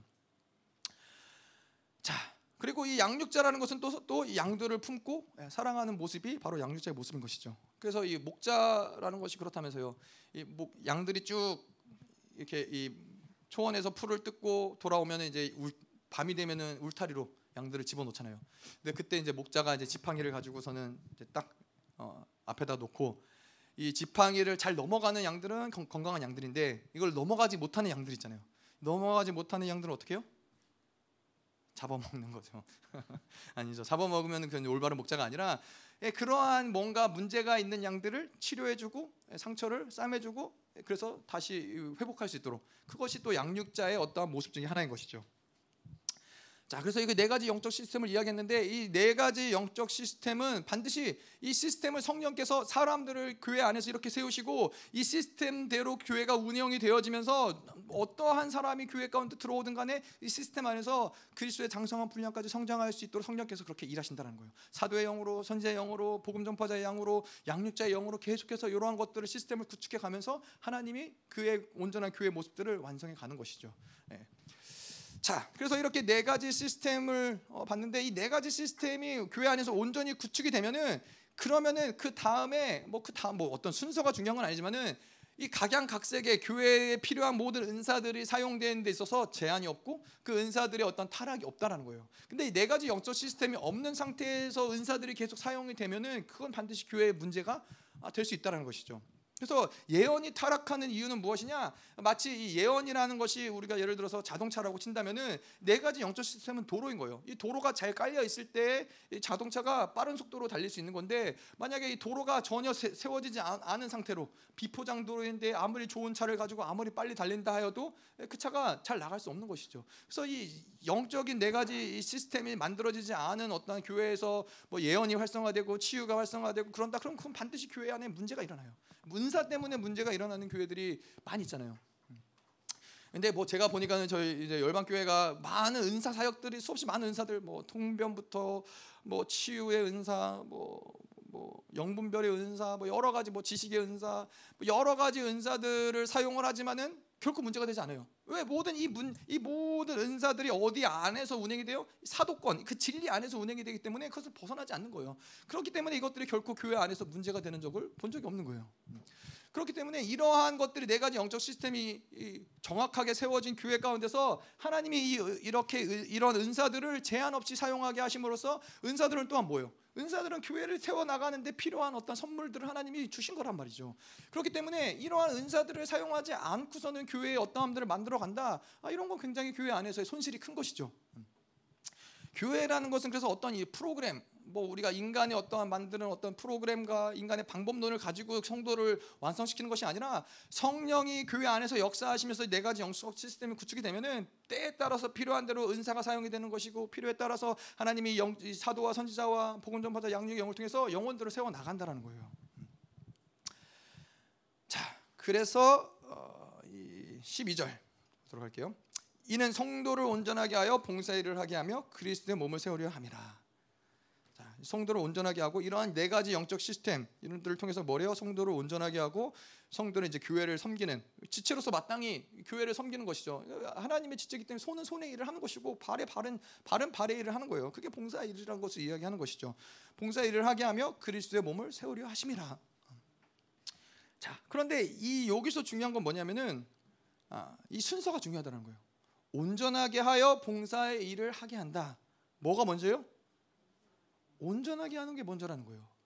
봉사 일을 하는 게 먼저가 아니라 온전하게 하는 게 먼저라는 거예요. 교회 안에서 하나님 부르신 대로 그 자를 거룩하고 흠이 없고 온전한 방향성으로 삶을 살아가는 그 방향성이 정해지지도 않았는데 무엇을 봉사를 맡기면은 아, 그 봉사를 통해서 교회가 덕이 돼야 되는데 그건 반드시 덕이 되지 않는다는 거예요. 문제가 된다는 거예요. 그래서 교회에 와서 그 어떤 교회 어, 아까도 이야기한 대로 그가 진리 체계를 받아들이고 그 진리대로 살고자 하는 방향성 계속 성령과 살면서 회개하는 삶을 살아가기로 결단하지도 않은 사람을 뭐 예를 들어서 뭐 성가대 지휘자로 세워놨다. 그러면 반드시 그 성가대에는 이 원수가 역사할 수 있는 통로들이 있다라는 거예요. 넓, 넓다라는 거예요. 반드시 그 교회의 문제를 야기할 수 있는 근원들이 많다라는 거예요. 그래서 저희 교회도 마찬가지죠. 교회에서 일단 중요한 것은 온전하게 세워지고 나서 그 다음에 성령의 인도하심을 따라 그 다음에 각자 이 봉사일을 하나님이 하게 하시는 것이죠. 그래서 저희가 어 뭐 저희 사모가 반주를 탁월하게 잘하고 반, 찬양인들 탁월하게 잘해서 반주하고 탁월하게 찬양인들 하느냐? 아 물론 그렇죠. 물론 그렇지만 예, 그렇지만은 일단은 하나님이 일단은 저희로 하여금 저희의 지금 이 교회의 지금의 초점은 봉사 일을 하는 것이 초점이 아니라 온전하게 성장해 가는 것이 초점이에요. 네 가지 영적 시스템이 온전하게 구축이 되어져서 이 사람들이 하나님의 장성한 분량까지 성장할 수 있는 시스템이 구축이 되는 게 먼저이기 때문에 뭐 어떠한 모습이든 봉사를 저희가 막 이런 것들을 봉사하십시오라고 얘기하지 않는 거예요. 일반적으로는 물론 뭐 교회를 섬기고자 하는 걸 우리가 막진 않지만은 일반적으로 이 방향성이 정해지지 않고 온전한 살아가지 않는데 그건 누가 봐도 마찬가지예요. 지금 뭐, 어, 뭐 어딘가에서 뭐 탁월한 피아노 반주자가 왔다. 그래도 우리가 이 사람을 아무리 반주자로 세우고 싶어도 세울 수 없어요. 일단은 일단은 그가 이 진리를 받아들이고 이 교회됨을 받아들이고 그 삶을 살아가기로 결단이 되어진 어떤 이 하나님의 이 진리 가운데서 세워지기 시작을 해야 그것이 확증이 돼야 이 사람을 봉사일로 섬기는 것이지 그러지 않고 이 사람을 무조건 피아노를 잘 친다고 해서 봉사에 섬기면은 그거는 교회에게도 문제가 있지만은 이 영혼에게도 문제가 생길 수밖에 없는 거예요. 그래서 이 영혼은 어떻게 돼요? 이 영혼은 반드시 교회에 대한 불만과 하나님에 대한 불만과 왜냐하면은 이러한 이러한 온전함이 이루어지지 않은 상태에서 봉사를 할 때는 반드시 탈 진이 올 수밖에 없어요. 반드시 탈진이 오고 탈진이 오는 것들을 결, 결코 해결할 수 있는 어떠한 힘도 이 사람 안에 없, 기 때문에 그래요. 네, 그렇기 때문에 성도들을 온전하게 하여 봉사일을 하게 하는 것이 이 순서가 중요하다는 것이죠. 자, 온전하게 되는 것. 어, 이거는 하나 우리가 내내 얘기했지만 하나님의 부르심이 그렇다는 거예요. 온전한 아니 뭐에 뭘 그렇게 거룩하고 온전한 것들을 그렇게 얘기하느냐? 그냥 예수 그리스도로 믿고 그분을 구원자로 영접하고 뭐 그리고선 신앙생활 그냥 착하게 잘 살면 되지 않느냐? 어, 뭐 근데 뭘 그렇게 온전하고 거룩하고 흠이 없고 뭐 이런 얘기들을 왜 하느냐? 왜 하나님의 부르심이 그렇다는 거예요. 우리가 로마서 8장 30절에 보면은 또 미리 정하신 그들을 또한 부르시고 부르신 그들을 또한 의롭다 하시고 의롭다 하시는 그들을 또한 영화롭게 하셨느니라. 여기서 영화롭게 한다라는 것이 바로 온전하게 되었다라는 거예요. 하나님의 부르심이 그렇다는 거예요. 부르신 자들을 그 하나님이 의롭다. 예수 그리스도가 십자가에 죽으심으로써 의롭다함을 주셨죠. 그 의롭다한 자들을 어떻게 해요? 그 구원을 받았으니까 넌 됐어가 아니라 이제 그 자들을 영화롭게 하나님이 하시는 것이 하나님의 부르심이라는 거예요. 에베소서 1장 4절에도 곧 창세전에 그리스도 안에서 우리를 택하사 우리로 사랑 안에서 그 앞에 거룩하고 흠이 없게 하시려고 그 기쁘신 뜻대로 우리를 예정하사 뭐예요? 하나님이 우리를 택하시고 부르신 목적이 뭐예요? 그 앞에 거룩하고 흠이 없게 하려는 거, 온전하게 하려고 하시는 것이 그것이 하나님의 부르심이라는 거예요. 하나님의 부르심이 그러신데 아 나는 뭐 굳이 그렇게 온전하게 되고 싶지 않아요. 난 그냥 적당히 하나님 믿고 신앙생활 하면서 뭐 그냥 뭐 그렇게 살아도 괜찮아요. 라고 할 수 있는 것이 올바른 신앙생활이냐? 아니라는 거예요. 하나님의 부르심에서 어긋나고 있다는 거예요. 부르심은 뭐예요? 부르신 자들을 의롭게 하시고 영화롭게 하는 히브리서적인 표현은 뭐예요? 하나님이 그들을 온전하게 믿음의 안식에 들어가게 하는 것이 이스라엘을 향한 하나님의 계획인 거예요. 히브리서에서 보면은 그 안식에 대한 얘기를 하는데 이스라엘을 출애굽시킨 그들을 안식에 약속의 땅 가나안 땅까지 안식에까지 인도하시고자 하는 것이 하나님의 계획이고 섭리라는 거예요. 근데 거기서 말하는 안식은 단지 가나안 땅에 들어가는 것이 아니라 믿음의 안식에 들어가는 것. 이, 이 온전한 상태에 나아가는 것이 하나님이 그들을 출애굽시킨 목적이라는 거예요. 우리에게도 마찬가지인 것이죠. 그것을 해결하기 위해서 예수 그리스도가 이 땅에 오셨고 그래서 이 땅에서 인간으로서 성령 철저히 성령을 의지해서 단 한 번도 죄를 짓지 않고 십자가에서 죽으시고 부활하심으로써 이 모든 것들을 의를 이루신 것이고 그래서 우리의 존재를 해결해 주신 것이죠. 그리고서 히브리서에서는 뭐래요? 예, 그한 번도 죄를 짓지 않은 그 거룩한 피를 가지고 예수님이 단번에 어, 단번에 이 하늘 성소로 들어가셔서 우리의 모든 죄의 파일들을 삭제하셨죠. 이건 뭐예요? 죄의 파일들, 죄의 기록들을 하늘 성소에 있는 모든 죄의 기록들을 삭제하셨다는 것은 이전에는 죄의 어떠함을 가지고 죄의 기록들을 가지고 살 수밖에 없는 시스템을 완전히 그분이 바꿔 놓으셨다는 거예요. 자, 그래서 이렇게 하나님이 거룩 이것을 바로 우리가 이 하늘 성소 사역을 통해서 우리가 온전함 이 시스템을 통해서 우리가 온전하게 나아갈 수 있는 길들을 열어 놓으셨는데 이제는 이 교회 안에 주어진 네 가지 영적 시스템을 통해서 온전함이 실체화가 되는 거예요. 실질적으로 그리스도가 만든 열어 놓은 온전함을 향해서 우리가 나아갈 수 있는 그 통로가 뭐예요? 바로 이 교회고 그 교회의 영적인 네 가지 시스템이고 그 시스템을 성령이 운행하시기 때문에 이것이 가능하다라고 우리는 얘기를 하는 것이죠. 자, 그래서 이 교회라는 것은 아까도 얘기했지만은 뭐 프로그램이나 혹은 어, 사람이 만들어서 운행시키시는 것이 운행시키는 것이 아닌 거예요. 어떠한 사역도 교회 안에 어떤 사역도 어, 우리가 저희가 아시다시피 뭐 예배를 시작할 때도 그랬고 셀을 시작할 때도 그랬고 자 이제 뭐 그냥 뭐 셀 필요하니까 셀을 한번 하자가 아니라 하나님이 열어놓는 만큼 열어놓고 계속 가는 거예요. 그러다가 하나님이 아 지금은 셀을 해야 된다. 성령께서 교회를 그분이 통치하시기 때문에 아 지금은 셀이 필요하다. 그러면은 그때 셀을 열어놓는 거예요. 아 그때 하나님이 뭔가 아, 중보가 필요하다. 그러면 또 중보를 열어놓는 거예요. 근데 하나님이 아 지금은 셀이 아니다. 아, 지금 하나님 뭔가 이것에 집중, 중보에 집중하기 원한다. 그러면은 또 셀을 멈출 수 있는 것이죠. 어떠한 인간이 교회를 다스리고 통치하면서 인간의 방법대로 그것들을 운행해 나가는 것이 아니라 어 뭐 저 교회가 성경 공부에서 부흥했으니까 우리도 저거 하자. 그렇게 해서 가는 것이 아니라 이 하나님의 교회를 통치하시는 정확히 그 통치대로 그 네 가지 영적 시스템 안에서 이러한 어떤 사역들도 어떤 사람이 세워지는 것들도 이 안에서 성령의 인도하심을 따라서 교회가 세워지는 것이죠. 자 그래서 이렇게 시스템 안에서 세워진 리더들은 그래서 이러한 리더들은 뭐예요? 어디를 갖다 놔도 하나님의 나라를 세울 수 있는 하나님의 교회를 세울 수 있는 일꾼들이 되는 거예요. 하나님의 교회에 필요한 이 성령을 따라서 살아가는 내재하신 성령을 계속해서 함께 동행하면서 살아가면서 그분이 드러내시는 모든 임재하심을 드러낼 수 있는 그러한 어, 리더로서 세워지고 성령 이 사람이 가는 곳마다 이런 네 가지 영적 시스템을 구축할 수 있는 아, 그러한 사역자로서 그런 리더로서 어, 세워지는 것이죠. 자 그래서 봉사의 일을 하게 하며 뭐 봉사 일을 감당하게 한다 뭐 이것들을 우리가 어, 디아코니아라고 이야기할 수 있는데 뭐 그 안에 선교사, 사역자, 뭐 예배자, 말씀의 권위자, 기부자 뭐 이런 다섯 가지의 것들을 얘기할 수 있지만 뭐 하여튼 이러한 것들로 우리가 제자로서 어, 훈련을 받는다라는 것이죠. 자 그래서 이 모든 것들은 결국에 뭐요? 그리스도의 몸을 세우려 하심이라. 이 시스템 안에서만 예수 그리스도가 부활하시고 음부에 내려가시고 모든 하늘 위에 보좌로 앉으셔서 선물로 주신 교회에게 선물로 주신 네 가지 영적 시스템을 통해서 우리가 교회로 온전히 세워질 수 있다라는 거예요. 교회는 생명이고 이 생명을 통해서만 교회가 온전하게 그리스도의 장성한 분량으로 세워질 수 있다 이것인 것이죠. 자, 그래서 뭐가 중요해요? 우리가 이 성령의 시리즈를 얘기하면서 뭘 얘기해요? 결국 이 성령이 교회를 이 통치하시고 운행하시는 가운데서는 성령께서 그냥 아무렇게나 그 일하시는 것이 아니라 교회에게 예수 그리스도가 이 교회를 세우시고 이 교회를 얻기 위해서 모든 이 전쟁에서 영적인 전쟁에서 그분이 승리하시고 그 모든 사역을 성취하시고 그가 승리하시고 왕의 보좌에 오르셔서 그가 이 선물을 교회 가운데 주신 거예요. 이 네 가지 영적 시스템을 교회 가운데 주심으로써 이 시스템을 통해서 이제는 성령의 그 시스템을 따라서 운행하시면서 이제는 성령이 그 하나님의 거룩하고 온전한 자들을 세우실 수 있는 모든 이 통치권들이 이제 열어지는 것이죠. 이것이 성령과 교회는 그래서 뗄래야 뗄 수 없다는 거예요. 아멘. 자, 그 오늘은 여기까지 말씀 좀 보도록 하고요. 여러분 복잡해요? 복잡하지 않죠? 에베소서는 사실 이 교회론에 있어서 굉장히 핵심적인 부분이에요. 영광스러운 교회란 무엇이냐?